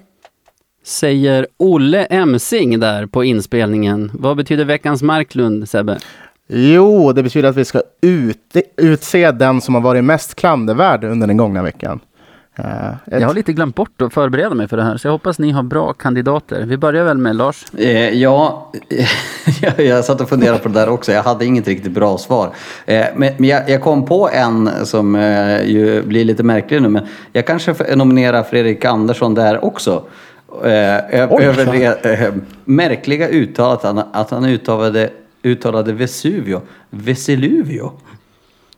Va? Nej, men jag frågade vilka pizzor de var. Då sa han att de hade en Vesiluvio. Det tycker jag var märkligt. Att man är, som svensk inte, inte har koll på att det heter Vesuvio. Det, är- jag vet inte, man bara var stressad. Extremt Ja, det var väldigt oklart. Jag kom liksom inte med något bättre. Så jag vet inte. Jag, jag tror jag stryker mig själv i den här frågan. Nej, men det är en bra Shit. nominering. Det är inte jättebra. ha folk som springer runt och säger Veseluvio. Han är väl dessutom stammis där på Gröna Älgen. Har inte de, har inte de Vesuvio? Det tror jag definitivt att de har. Eh, Men framförallt så har de, har de ju hans signaturburgare. Det kan man testa om man Ja, vill. just Har det. han en egen? Just det. det är det. Vad sa Har du? han en egen? Jajamän, Il Capitano. Döpt efter honom. Jag har själv inte testat den men eh, den sägs vara väldigt god. Men Bra, då har vi en nominerad Ja, i alla den, fall. den är svag. Den Vad- är svag. Kan vi, kan vi ta någon av era på den här känner jag rent spontant. alltså, Jag är inte säker på att jag har någon. Nej. Det beror på vad Sebbe säger här. det här är också jag har haft jättesvårt. För det är extremt svårt att hitta eh, en Marklund när man har spelat relativt bra. Det har inte hänt några stora skandaler liksom. Det, sk- Tog Wallson någon timeout i veckan? det behövde han inte göra. Jag, nu är jag helt med på Wallsons sida här. Det behövdes Klappade inte. han om Liss efter målen igår? Jag såg inte. Det hoppas jag. Det hoppas jag. Nej, nu kör vi. Nej, Förlåt. men- Trams. Alltså, jag vet inte, det är många som har, som har gormat på sociala medier om, eh, om de här eh, två matchstraffen mot eh, Mora. Jag är väl av... Eh, jag vet inte. Jag, jag, jag kan till och med tycka att den första som är den här tacklingen i, i ryggen ish, eh, eller hur? Mm. Det är nog lite väl... Det är nog inte ens matchstraff på den, utan det är bara en väldigt hård tackling. Eh, men eh, ja, jag vet inte. Det skulle väl vara Måns Karlsson, för han råkar ju faktiskt elbowa eh, någon i ansiktet där. På veckan, veckans marknad Carl får det vara vem som helst. Det, be, det behöver inte vara någon specifik till Björklöven. Ja, Ja, men absolut. då, då har jag en nominering. Ah, Eh, jag tycker att eh, Rafael Lavoie, eh, som går in inför näst sista omgången för ett Väsby som ska göra ett kval. Han är den viktigaste spelaren kanske i deras offensiv och så drar han på sig en tre matchers avstängning så han missar de två första kvalmatcherna. Det är ju inte, inte supersmart. Och visst är det så, om det är de bilder jag har sett så är väl situationen nästan över när han söker upp killen för att liksom börja slåss. Eh, och jag vet inte om han hade, om topplocket gick eller om det bara var, bara var att han eh, att han inte förstod vikten av att det skulle bli avstängning på det. Men, men det känns ju ganska slarvigt att göra inför ett, inför ett viktigt kval. Ja, otroligt orutinerat. Framförallt. Det, att det, ja, det, det är för dumt. Alltså, jag skulle vara vansinnig. Om Väsby skulle ha supportrar så skulle väl de vara vansinniga på det där beteendet. Och då spelar det ingen roll hur mycket han har gjort för dem under säsongen. Det, de hade kunnat ta noll poäng under hela säsongen det, och ändå vara i den sits de är nu när det ska avgöras om de spelar i Allsvenskan eller inte nästa säsong. Ja, vet Nej, vad bra. Den enda jag hade tänkt på var också armbågen i huvudet på Kalle Johansson. Jag tyckte det, det är så här, men vad onödigt. ja, exakt. Det Alltså han är på väg att passera och bara sätter upp armbågen i ansiktet. Förmodligen är han lack på honom för han fick ju en high sticking framför Lövens mål Mm. som var på Kalle Johansson. Och jag vet inte varför man ska hämnas på någon som man har slagit nyss. Men, men det kändes som att han, att han bara ville markera så här, din jävel, satte upp armbågen. Nej, det, det kändes Ja, den var, den var kändes- bara onödig liksom. ja, väldigt dumt. Dock såg jag att ingenting från gårdagen anmäldes till disciplinnämnden idag, eller efter matchen. Så det är väl vad det är med det. Jag ställer mig helt bakom Lavoie. Lavoie. Ja, Ja, visst. Lavoie. Du låter inte övertygad. Lo- Jag är inte. Nej, men det, jag, jag, jag är övertygad. Jag är övertygad. Du vill kanske smyga in Sanny Lindström här. Ja, Tänk det på att vill det är jag en kompis vill Vad jag sa faktiskt nu sagt då? Nej, men han säger alltid saker. Jag vet, det går inte en dag Lars, utan att han ska hålla på och säga någonting som jag inte håller med om. Men, men det är ju faktiskt så här att det, det, jag vet inte om vi ska komma in på det här med Harald-debatten, men det är ju faktiskt så att deras jobb är ju faktiskt att tycka saker. Och jag, eh, jag, Sanne orkar inte jag försvara för han har hackat på mig så mycket nej, han, han är jättefin. Men, men, eh, nej, men, men Harald kommer ju för, han kommer försvara till, eh, till dödens ände och, och framförallt med tanke på jag vet hur otroligt mycket han talar väl om Löven.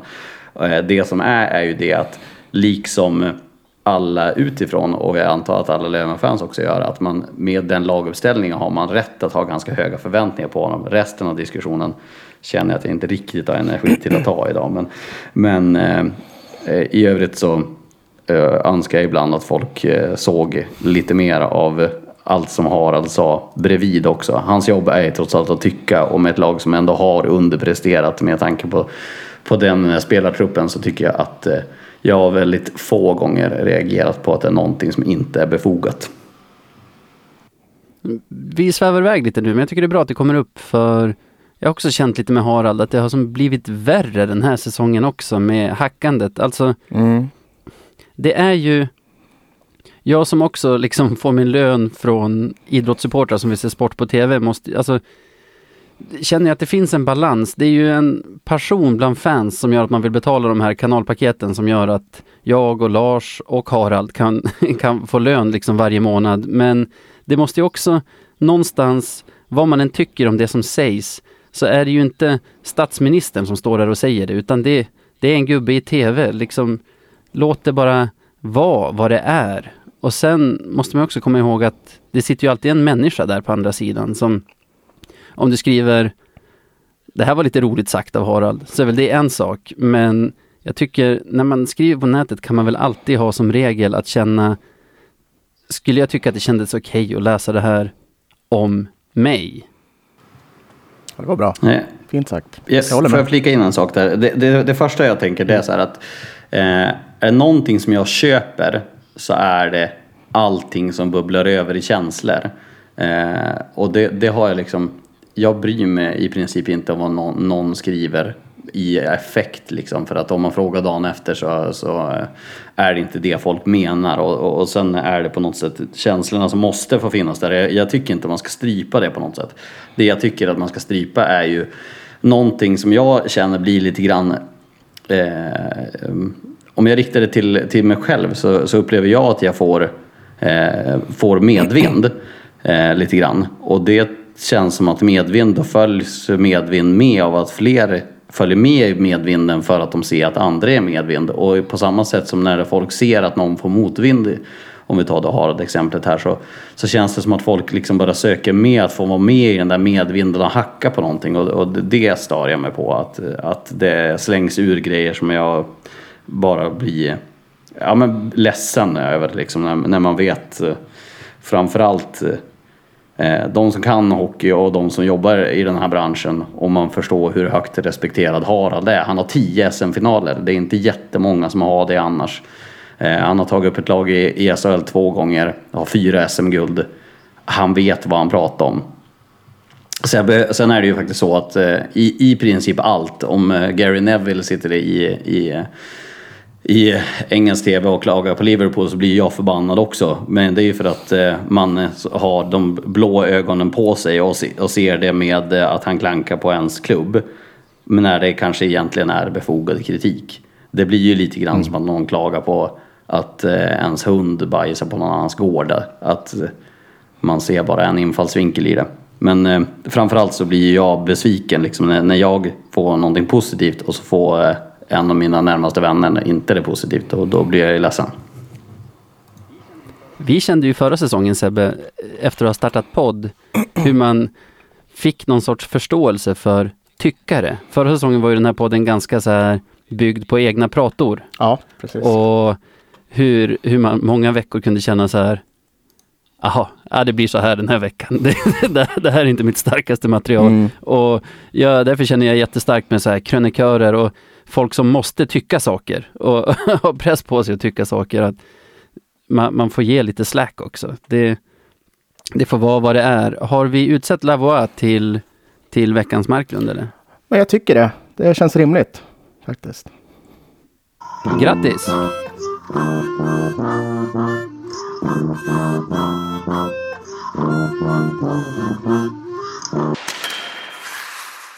Ja, då kommer vi till punkten som jag tror många av er har väntat på. Eh, det är ju såklart lyssnarfrågorna. Lars, du har ju varit en väldigt efterfrågad gäst, så, så nu får du ta, ta, ge fansen betalt, tänkte jag säga. Bjuda på dig själv lite. Ja, jag hoppas. Eh. De har väntat länge också med tanke på att vi har pratat Ja. på ett tag. Ja, verkligen. Men vi tar första här då, och det kommer från Theodor Larsson. Han undrar helt enkelt hur det var att kommentera matchen mellan Björklö- Björklöven och Södertälje i en hall som just Vännäs ishall. Ja, en av den här säsongens stora höjdpunkter för mig faktiskt. Det var ehm, framförallt eh, så här, lite grejer runt omkring. Att man, ja, men, eh, innan jag skulle göra intervjuerna så stod det, eh, det vaktmästarens skoter stod utanför vår sändningsbuss där ute. Så jag, jag hoppade på den med, med kostym och, och lågskor och drog ut en veva lite grann på och körde lite skoter ute på läggdan. Och så sen kom en fotograf och skrek du, du Rahim jag har stått och väntat på dig i tio minuter. Du ska ju intervju för tio minuter sedan, var ute och körde skoter där. det fastnade lite grann. Nej, men också just det här att man, st- man stod ju i princip på, på isen, liksom vid plexiglaset och kommenterade. Så man kom ju väldigt nära. Man hörde allt surr, allt eh, kacklande. Sen blev det ju en riktigt bra match också med, med mycket känslor och, och grinigt. Så att, eh, är en av eh, säsongens absoluta höjdpunkter. Men det tror jag också. Det väckte ju något i båda oss också Sebbe, Ja. den där matchen. Att vi pratade om det, även om man själv har spelat i A3 när den var Umeå ishall och bla bla bla, så det är ändå en hall man bara förknippar med liksom Lövens A-lag. Medan när man ser Vännäs ishall på TV och liksom, då är det ju genast Stinsen Cup och bortamatch i kommunserien och sådana grejer som Exakt. kommer till den. Liksom. Ja, ja men gud. Ja, jag, jag kände också så här, att man fick lite Winter Classic-känsla över det hela. Verkligen. borde vara något sånt där evenemang varje år tycker jag. Det var extremt roligt. Men vi trummar på. Eh, här får du en snabb fråga av Henrik Sandström. Vilka går upp i år? Mm, då var det kul att sticka ut hakan lite grann. Eh, jag, jag vet inte. Eh, men är det någonting jag har lärt mig hockey med, med Hockeyallsvenskan att det blir aldrig som man tror. Eh, och framförallt inte den här säsongen. Så jag säger Mora IK. Åh jäklar, ska de upp Nej, igen? jag tror alltså? ju inte på det. Men på något sätt är det roligare om man säger någonting som är någon, någon form av minnesvärt än bara säger någonting förväntat. Och så hade det varit för tråkigt om jag bara hade sagt Löven bara för att jag är med här. Men, eh, Sant. Nej, men, ja. jag, jag tror inte det är omöjligt. Min outsider är ju Tälje, hur känner du för dem? Kan absolut funka. Eh, lite frågande om, be, om målvaktssidan är tillräckligt bra. Det är kanske egentligen det som är, är mest emot Mora också. Om, om den håller. Eh, nej, jag, vet faktiskt inte. Det, det, det känns hugget som stucket. Men jag tror ju på något sätt att det blir Timrå och Löven i finalen. Eh, och då är det nog singla slant-läge. Mm. Stefan Lindgren som vi faktiskt tidigare har nämnt i, i avsnittet, alltså matchspiken. Han undrar om du inför sändningarna, liksom, har du något speciellt sätt du förbereder dig på? Några dos and don'ts kanske? Mm, min, min vanligaste mardröm är att jag, jag, jag den, typ den enda mardrömmen jag drömmer är att jag, jag ska komma sent till match eller att jag ska komma dit oförberedd eller att jag står på fel plats när sändningen drar igång eller någonting sånt. Men annars så är jag ju ganska konsekvent i att jag vaknar på morgonen, försöker göra någonting som får igång hjärnan något fysiskt och så sen försöker jag att eh, skriva ner allting som är viktigt analogt, alltså med, med penna och papper bara för att jag ska minnas det. För annars blir det lätt att det springer bort i rösterna i huvudet. Men annars är det nog inte så mycket. Det enda är väl att jag försöker att eh, Ja, men det blir lite mer och mer, framförallt den här säsongen, att man försöker hitta något sätt att slå igång, slå igång energinivån. För att det, det tycker jag på något sätt är det viktigaste i, i min bransch. Det är att alla som slår på matchen, ingen slår ju på matchen för att lyssna på oss, men däremot så förtjänar ju de faktiskt att man att man hanterar den som att det är den enda matchen de ser på säsongen. Att man kommer in med energi, att man bidrar med någonting. Sen tycker jag också att kommentatorsyrket har utvecklats på det sättet att för några år sedan kanske det var bara play by play, att man skulle säga vem som har pucken och vem de har som alternativ att, eh, att spela den till och komplettera tv-bilden. Medan jag tycker att det 2020-2021 eh, ställs krav på att ska man hålla fokus på någonting i 3 gånger 20 minuter att man kan behöva någon form av eh, information som inte man visste om innan. Att man kan få ett garv. Behöver inte, man ska absolut inte få 20 för att det får inte bli löjligt. Men att det ska bli någon form av underhållning som bara inte är matchen. Att man ska försöka bidra med något mer. Och därför så, så lägger jag väldigt stor vikt med att man ska kunna på något sätt erbjuda någonting som inte bara är 3 gånger 20 minuter ishockey. Ja, det märks också, tycker jag definitivt. Särskilt det här med energin. Uh, varenda gång man ser liksom, på en match, oavsett om det är Björklöven som spelar eller vad det nu än kan vara, så tycker jag att det, från ert håll så är det alltid en fantastisk entusiasm som ni antar er matcherna, vilket är vi har ju Ja, det vansinnigt roligt när vi trevligt. gör det här. Alltså, ska, alltså det, det är ju på något sätt så, är, så, så nyper man sig själv i armen ibland när man eh, tycker att det inte är fullt lika roligt när man kommer till en match. Då börjar man inse att hade jag velat vara ledig idag? Nej, jag, det vill jag ju faktiskt inte. Utan det jag vill mest idag är ju att vara här. Så då får man ju helt enkelt bara skruva på det. Men då kan vi hoppa in på nästa fråga direkt. För det är Simon Mårtensson, han undrar varför det blev kommentatorsjobbet för dig. Eh, hur, hur, hur blev det så här? En rent bananskal egentligen. Eh, Löven-supporter som tog mig in på det här faktiskt. Nej, men, eh, jag pluggade på Strandbäck folkhögskola söder om Umeå och pluggade då till skrivande sportjournalist i princip. Sen märkte jag att jag kunde för det första inte skriva. Eh, så så, så det, det var jag faktiskt ganska usel på. Jobbig ja, insikt. jobbig insikt. Jag har valt någonting. Sen insåg jag att jag har inte så bra språk liksom pratmässigt heller. Men någonting som jag, som jag försöker hitta är att jag, jag tycker att jag har ett ganska bra engagemang. Och därför så tycker jag att om jag, om jag tycker att någonting är väldigt roligt så tror jag att det kan jag hoppas att det går, går att märka att jag tycker att det är väldigt roligt. Och när jag då fick chansen att kommentera så märkte jag ju det att det tyckte jag verkligen var hur roligt som helst. Och, och direkt jag satte mig med, med kommentatorslurarna på så, så tyckte jag att det blev roligt. Och då tror jag att det blir roligare att lyssna på om någon verkligen tycker att det är så roligt att det inte bara är ett jobb. Ja, fantastiskt. Och sen så tänkte jag att vi tar den sista, för det här har varit väldigt debatterat i, i vår podd. Eh, och det är ju såklart jinxar och vidskeplighet. Man fick sig en släng! Ja, det är, vad, vad kan man säga? Det är var och varannan vecka så tror vi på det och var och varannan vecka så gör vi det inte. Den generella rollerna i podden är väl att jag inte tror på det och du tror på det. Ja. Men jag tycker att det liksom har bevisat att det finns. Så Ja. jag vet inte om det är uppe för debatt längre, men Lars kan få men, svara. eh, tror du på jinxar? ja, det, det, jag är ganska vidskeplig på så här små grejer om jag själv försöker idrotta eh, oframgångsrikt eller någonting annat. Men framförallt så, så brukar jag försöka se det som så att eh, mitt jobb är inte att tänka på jinxar, mitt jobb är att försöka höja spänningsnivån och försöka förklara om det är lite tråkigt varför man faktiskt ska se den här matchen och att man ska sätta det i lite perspektiv och då kan det komma en jinx i det. Så att det, det är inte någonting jag tänker på jättemycket. Om än, om man eh, ser att eh, ett lag leder med 3-0 och så sen då kommenterar man att målvakten har hållit nollan så vet man ju att folk sitter och sliter i håret och säger vad är det för sopa som sitter och jinxar det här? Mest troligt Sebbe bland annat. Mest troligt ja. Jag vet inte, så det där går verkligen i perioder för mig. Ibland så kan jag stenhårt tro på jinxar och sitter verkligen och jag, jag, jag nämner inte ens matchen som är under kvällen liksom. För jag vägrar jinxa det. Men eh, ja, ibland så, så är jag jinxmastern som jag var inför Modo dubbelmötet. När jag skrev den berömda tweeten nu. Att vi skulle spela ner Modo i ettan i helgen. Det gick si sådär kan jag säga. det var ju jinx. Ja, Det gick si sådär. det var ju också första gången som du sa vi behöver inte tippa olika, det spelar ingen roll hur vi tippar. Så vi båda tippade seger hemma mot Modo där på Ja, det lördagen. var dumt. 5-0 efter 12 minuter. Det var dumt. Det var riktigt dumt. Så nu är vi back to basic blev inte helt Sebbe enkelt. veckans Och- Marklund då? Ja, det, du vet vad, vad trick, Det är faktiskt frågan. tricket är att vara en del av den här podden. Exakt. Det- det är liksom- Sitta på beslutsförfa- eh, beslutsfattandet helt enkelt. För så fort du missar ett avsnitt så blir du nominerad, har du ju märkt. Tråkigt kan jag tycka. Ja, jag ja. Ja, Ja, helt otroligt. Jag har varit nominerad Inte två gånger alltså. sägas. Nej, helt.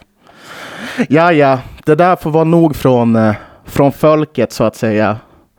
jag har en från Patrik Gustafsson som har skrivit till oss på Insta. Jag tror att det är en gammal klasskompis till mig. Ah, okej. Eh, vilka har Hockeyallsvenskans vackraste matchställ?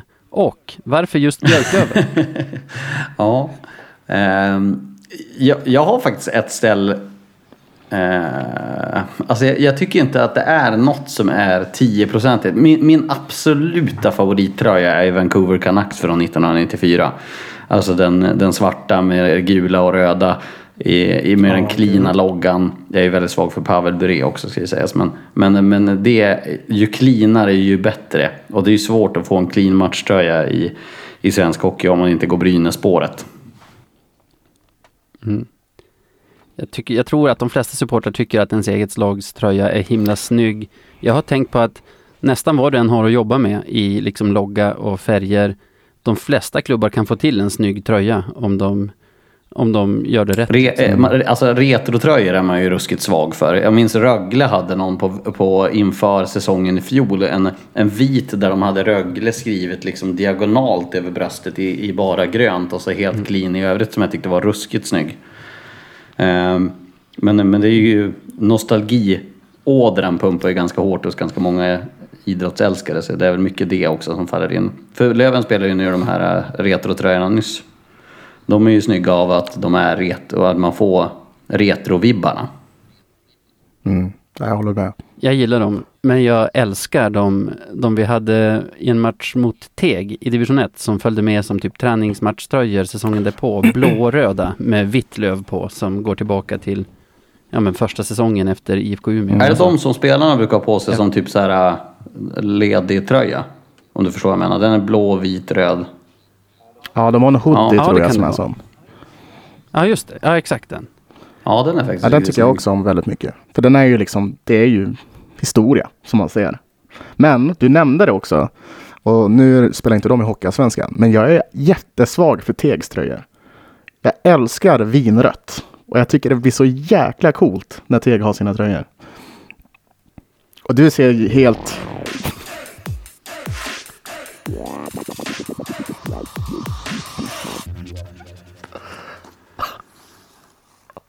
Det blev olidligt där, så vi hoppar vidare till slutspelet. Vad är det här? Play 'em off. Wow! Nu vet jag hur det känns alltså. Oj. Ja, slutspelet. Vad fick vi nu i åttondelsfinalerna? Eh, Det blev ju eh, Västerås som... eh, och gud, nu höll jag på att tappa bort det här. Det var det Västerås, Almtuna, Almtuna, och AIK Tingsryd. Just det. Vad ska vi tro där då? Mm, jag tror ju på Tingsryd alltså. Vi måste ju också göra det, för de har ju haft bra utdelning mot oss. Jag tror de har tagit flera poäng mot oss. Jag tror på Västerås och Ja, Tingsryd. säkert gjort. Ja, Vä- Mm. Ja, du tror det? Västerås har nog en, en till växel faktiskt. Eh, kan bli svåra. De har känt starka på slutet och om man får, om man får säga som något lag, det är väl bra lag alla fyra, men av de fyra så är väl Almtuna lite vinstlotten att få möta. Ja. Eller? Hellre Mm. dem än Känns som att de kan vara lite nöjda också eh, på något sätt. Eh, AIK kommer ju inte att vara nöjda. AIK har haft lite bekymmer nu på slutet tycker jag. Eh, inte alls sett lika bra ut. De var ju otroligt bra för typ en månad sedan. Då, var de ju, då kändes det som om de verkligen var en utmanare om att eh, vara en dark horse i, i slutspelet. Jag har inte riktigt samma känsla nu men det där är ju färskvara. Det är ju mycket vad man kommer in med, med, för, med för form i slutspelet. Jag ser ju gärna, inte för att det här spelar jättestor roll för oss, jag tror inte att vi får möta något av de här lagen om vi inte tar oss till final. Eftersom vi inte är ett lag som får välja först någonstans. Men jag hoppas att AIK åker, för det är ett lag som Ja. har hittat sätt att vinna mot oss. Alltså, av de här slutspelslagen tror jag bara att det är de och Timrå som har vunnit mot oss när vi har haft Polän i mål, till exempel. Och ja, de hittar sätt att slå oss. Så det var ju till och med när vi möttes i A3 och man kände AIK har knappt varit över röd linje den här matchen, men ändå gjort fyra mål.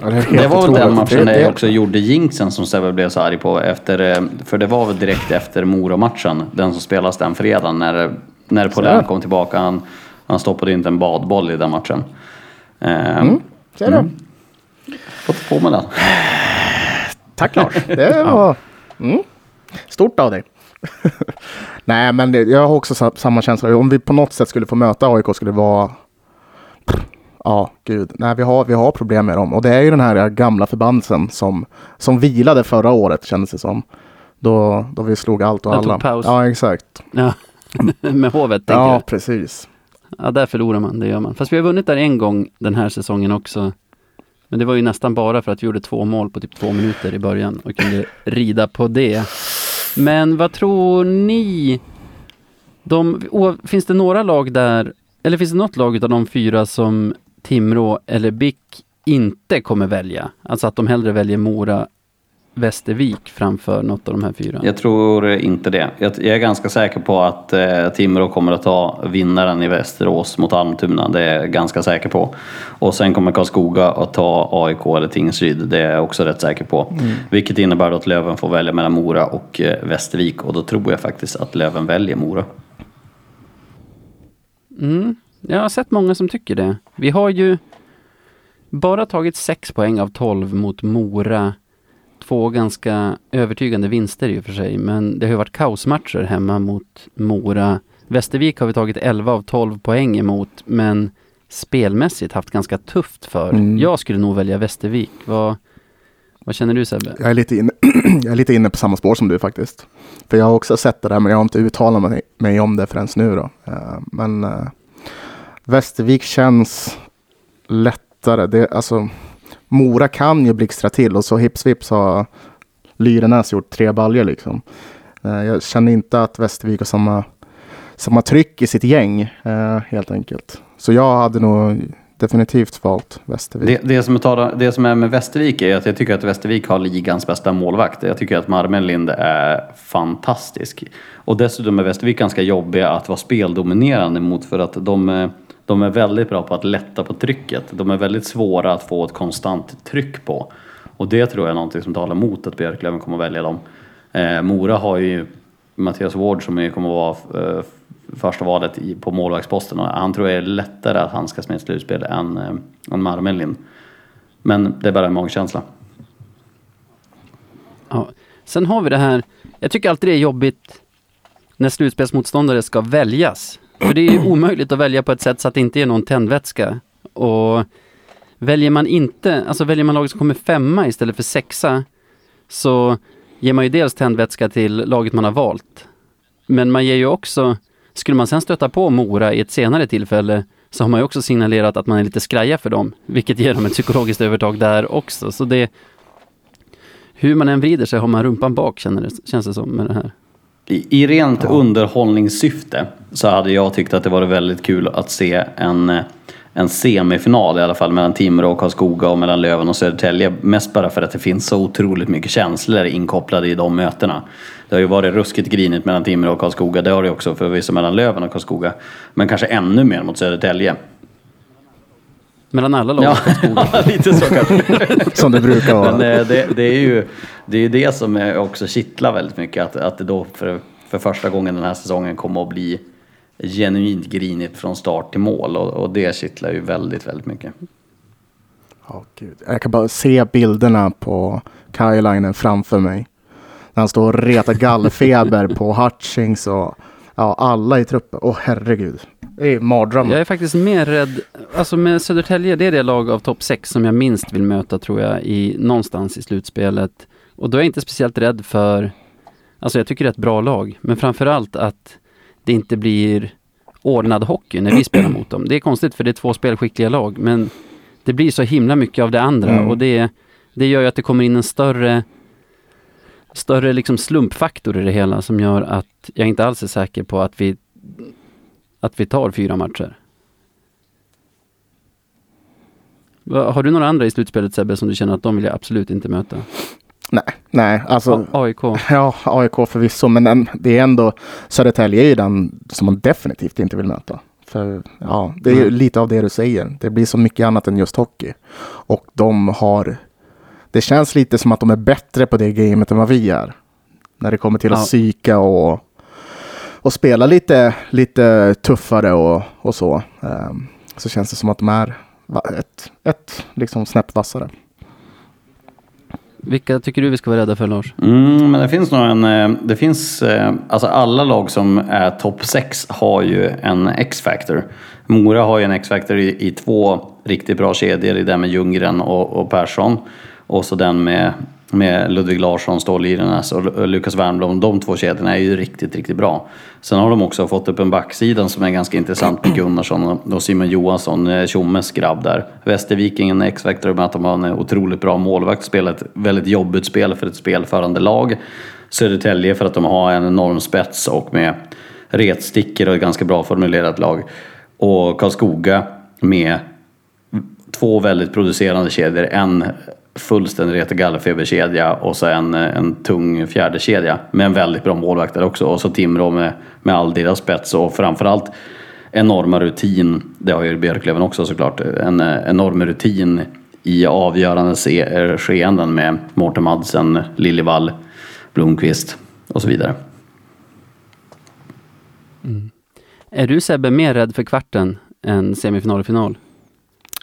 Uh, ja, allting beror ju på vad man får möta. Det är ju, jag är, ju- som scenariot ser ut just nu att vi får möta Södertälje i en eventuell semifinal så är jag definitivt mest rädd för semifinalen. Eh, och det jag vet att det låter, låter sjukt när man potentiellt kan möta Timrå i en final. Men eh, vi Mm. har jag tycker att det har sett rätt så bra ut mot Timrå när vi har mött dem. Så, så, och det är det som är tryggheten, att vi har några extra eh, snap i oss när vi möter ett sånt pass bra lag. Deras spel passar Alltså, oss liksom. Det ska ju sägas, tar du bort alla resultat, bara tittar på, bara tittar på inbördes möten mellan topp 6-lagen, så är det ju vi och Timrå som har tagit 40 poäng på de 20 matcherna och liksom toppar den tabellen. Så jag känner liksom, får vi igång vårt spelspel så- som vi ska, som nu i veckan, då kommer det troligtvis gå bra i längden om vi går hela vägen till SHL. Det är svårt att säga för det finns ju andra bra lag också, men spelar vi bra så kommer det att gå bra. Spelar vi dåligt så kan det gå åt skogen mot alla lag. Och där känner jag att kvartsfinalen som är bäst av fem är jobbig att tänka på. För jag tror att många av de här lagen kan slå oss tre gånger på en kort period. Jag har svårt att se om vi gör en okej insats att det finns lag som kan slå oss fyra gånger på några veckor. Alltså, Bofors har vi slagit oss fyra gånger på kanske tre, fyra år. Samma, samma med Timrå. Ja. Det, eh, jag, jag är lite rädd för det där med fem matcher, den faktorn i kvartsfinalen. Är det, är det fånigt av mig? Eh, nej men eh, det det är väl också kanske den analysen som vi har snackat om, om att, eh, att blir det en final mellan Björklöven och Timrå, då är det verkligen, då, då är min känsla att det är 50-50. Men att Timrå känns som att de kommer ha lättare för vägen till finalen, men det är ju bara en känsla. Eh, Medans, eh, exakt som du säger, att Björklöven också lite grann med, med det mentala, att man eh, går in i kvartsfinalen som att det verkligen är död, eh, vinna eller försvinna och inte bara att man räknar med att det blir en final. För det är väl, det tror jag är en känsla ganska många har, att Björklöven eh, måste förstå vikten av, av kvartsfinalerna. Att det inte är, för det är ju definitivt ingen transportsträcka, det är ju ett som är otroligt säkert. Nej, så är det ju. Och jag vet liksom inte vad man ska... Det är ju också den faktorn att åker vi kvartsfinal så är ju den här, alltså då är det ju ett fullbordat fiasko. För man är inte jättenöjd med hur det har sett ut i grundserien och ryker vi tre, fyra matcher i, i kvartsfinal, då, då är det jobbigt. Går man till semi eller final mot ett topplag, då vet man ju, jag kommer vara besviken tror jag oavsett. Om vi inte går upp i SHL kommer jag tycka att, att fan vi borde ha gjort Mm. det. Men man vet ju också att i en semi eller en final mot bra lag så kan det vara små saker som avgör och det, det blir inte samma, samma känsla av totalt fiasko om, om man åker mot BIK i semi eller Timrå i final liksom. Nej, jag, jag, jag håller med. Jag, jag sitter bara nu och tänker på hur det skulle kännas att åka ut där i kvarten. Det hade ju varit... Jag skulle vilja säga att det hade varit upplopp, men det kommer det ju inte bli på grund av Det situationen. hade varit ställ in säsongen. Ja, åh herregud. Jag får lite ångest bara att prata om det här. Jag blir, jag blir bara så laddad så här. Kan vi, få, kan vi börja spela nu? Jag är så sjukt laddad på slutspel så det är inte sant. Jag vill inte spela en enda match. det- Jag är helt tvärtom. Låt det bara vara. Det som stör mig är ju, går inte vi upp så kommer det troligen vara något lag som vi som vi antingen har plusstatistik på i år eller liksom jämn statistik Mm. mot. Det, det kommer vara fruktansvärt tror jag att se någon annan klubb. Alltså att se Tälje eller BIK eller Timrå fira ett, ett avancemang. Ja, det... Du mår nu. Nej, nu mår jag riktigt dåligt. Faktiskt, jag mår riktigt dåligt. Nej, men det är för fan, det är vår tur nu, helt enkelt. Det är vår tur. Jag håller alla mina tummar och allt som jag kan. Ja, ja. Vi har ju en till grej som jag har tänkt på den här veckan. Jag, jag har 3 procent batteri i datorn så nu, nu får vi, vi får börja vara lite kon, kon, eh, koncisa här tror jag. Så, så inte inspelningen dör Jag på två lyssnarna timmar. börjar få... Ja, vad heter det? Våra lyssnare börjar få dåligt med batteri Jag kan i tänka mig det. mobilen Och så var lyssnar jag på det här. avsnittet.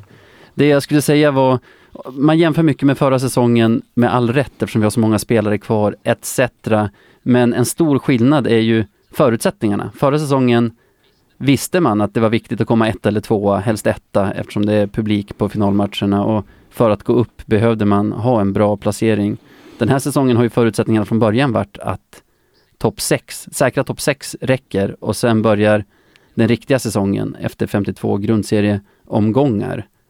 Så där har vi kanske något vi kan gå ut på. Tack så mycket för att du kom Lars. Hoppas du hittar en laddare jag känner att jag börjar bli stressad så du jag kan måste jobba spara ner den här filen. ja, men Ja, det jag, är jag det hoppas så. i alla fall att folk är laddade. Och det var jättekul att jag fick, eh, fick gästa er. Och väldigt trevligt att surra hockey i två timmar här. Det var otroligt kul. Nu ska jag fara och fixa min rygg och min axel här så att man har, är helt i slutspelet.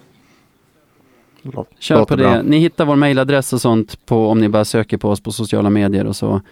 Kul att prata med er pojkar. Vi Vet de här. hörs. Ta med. Hernström och Boys Rosenvall.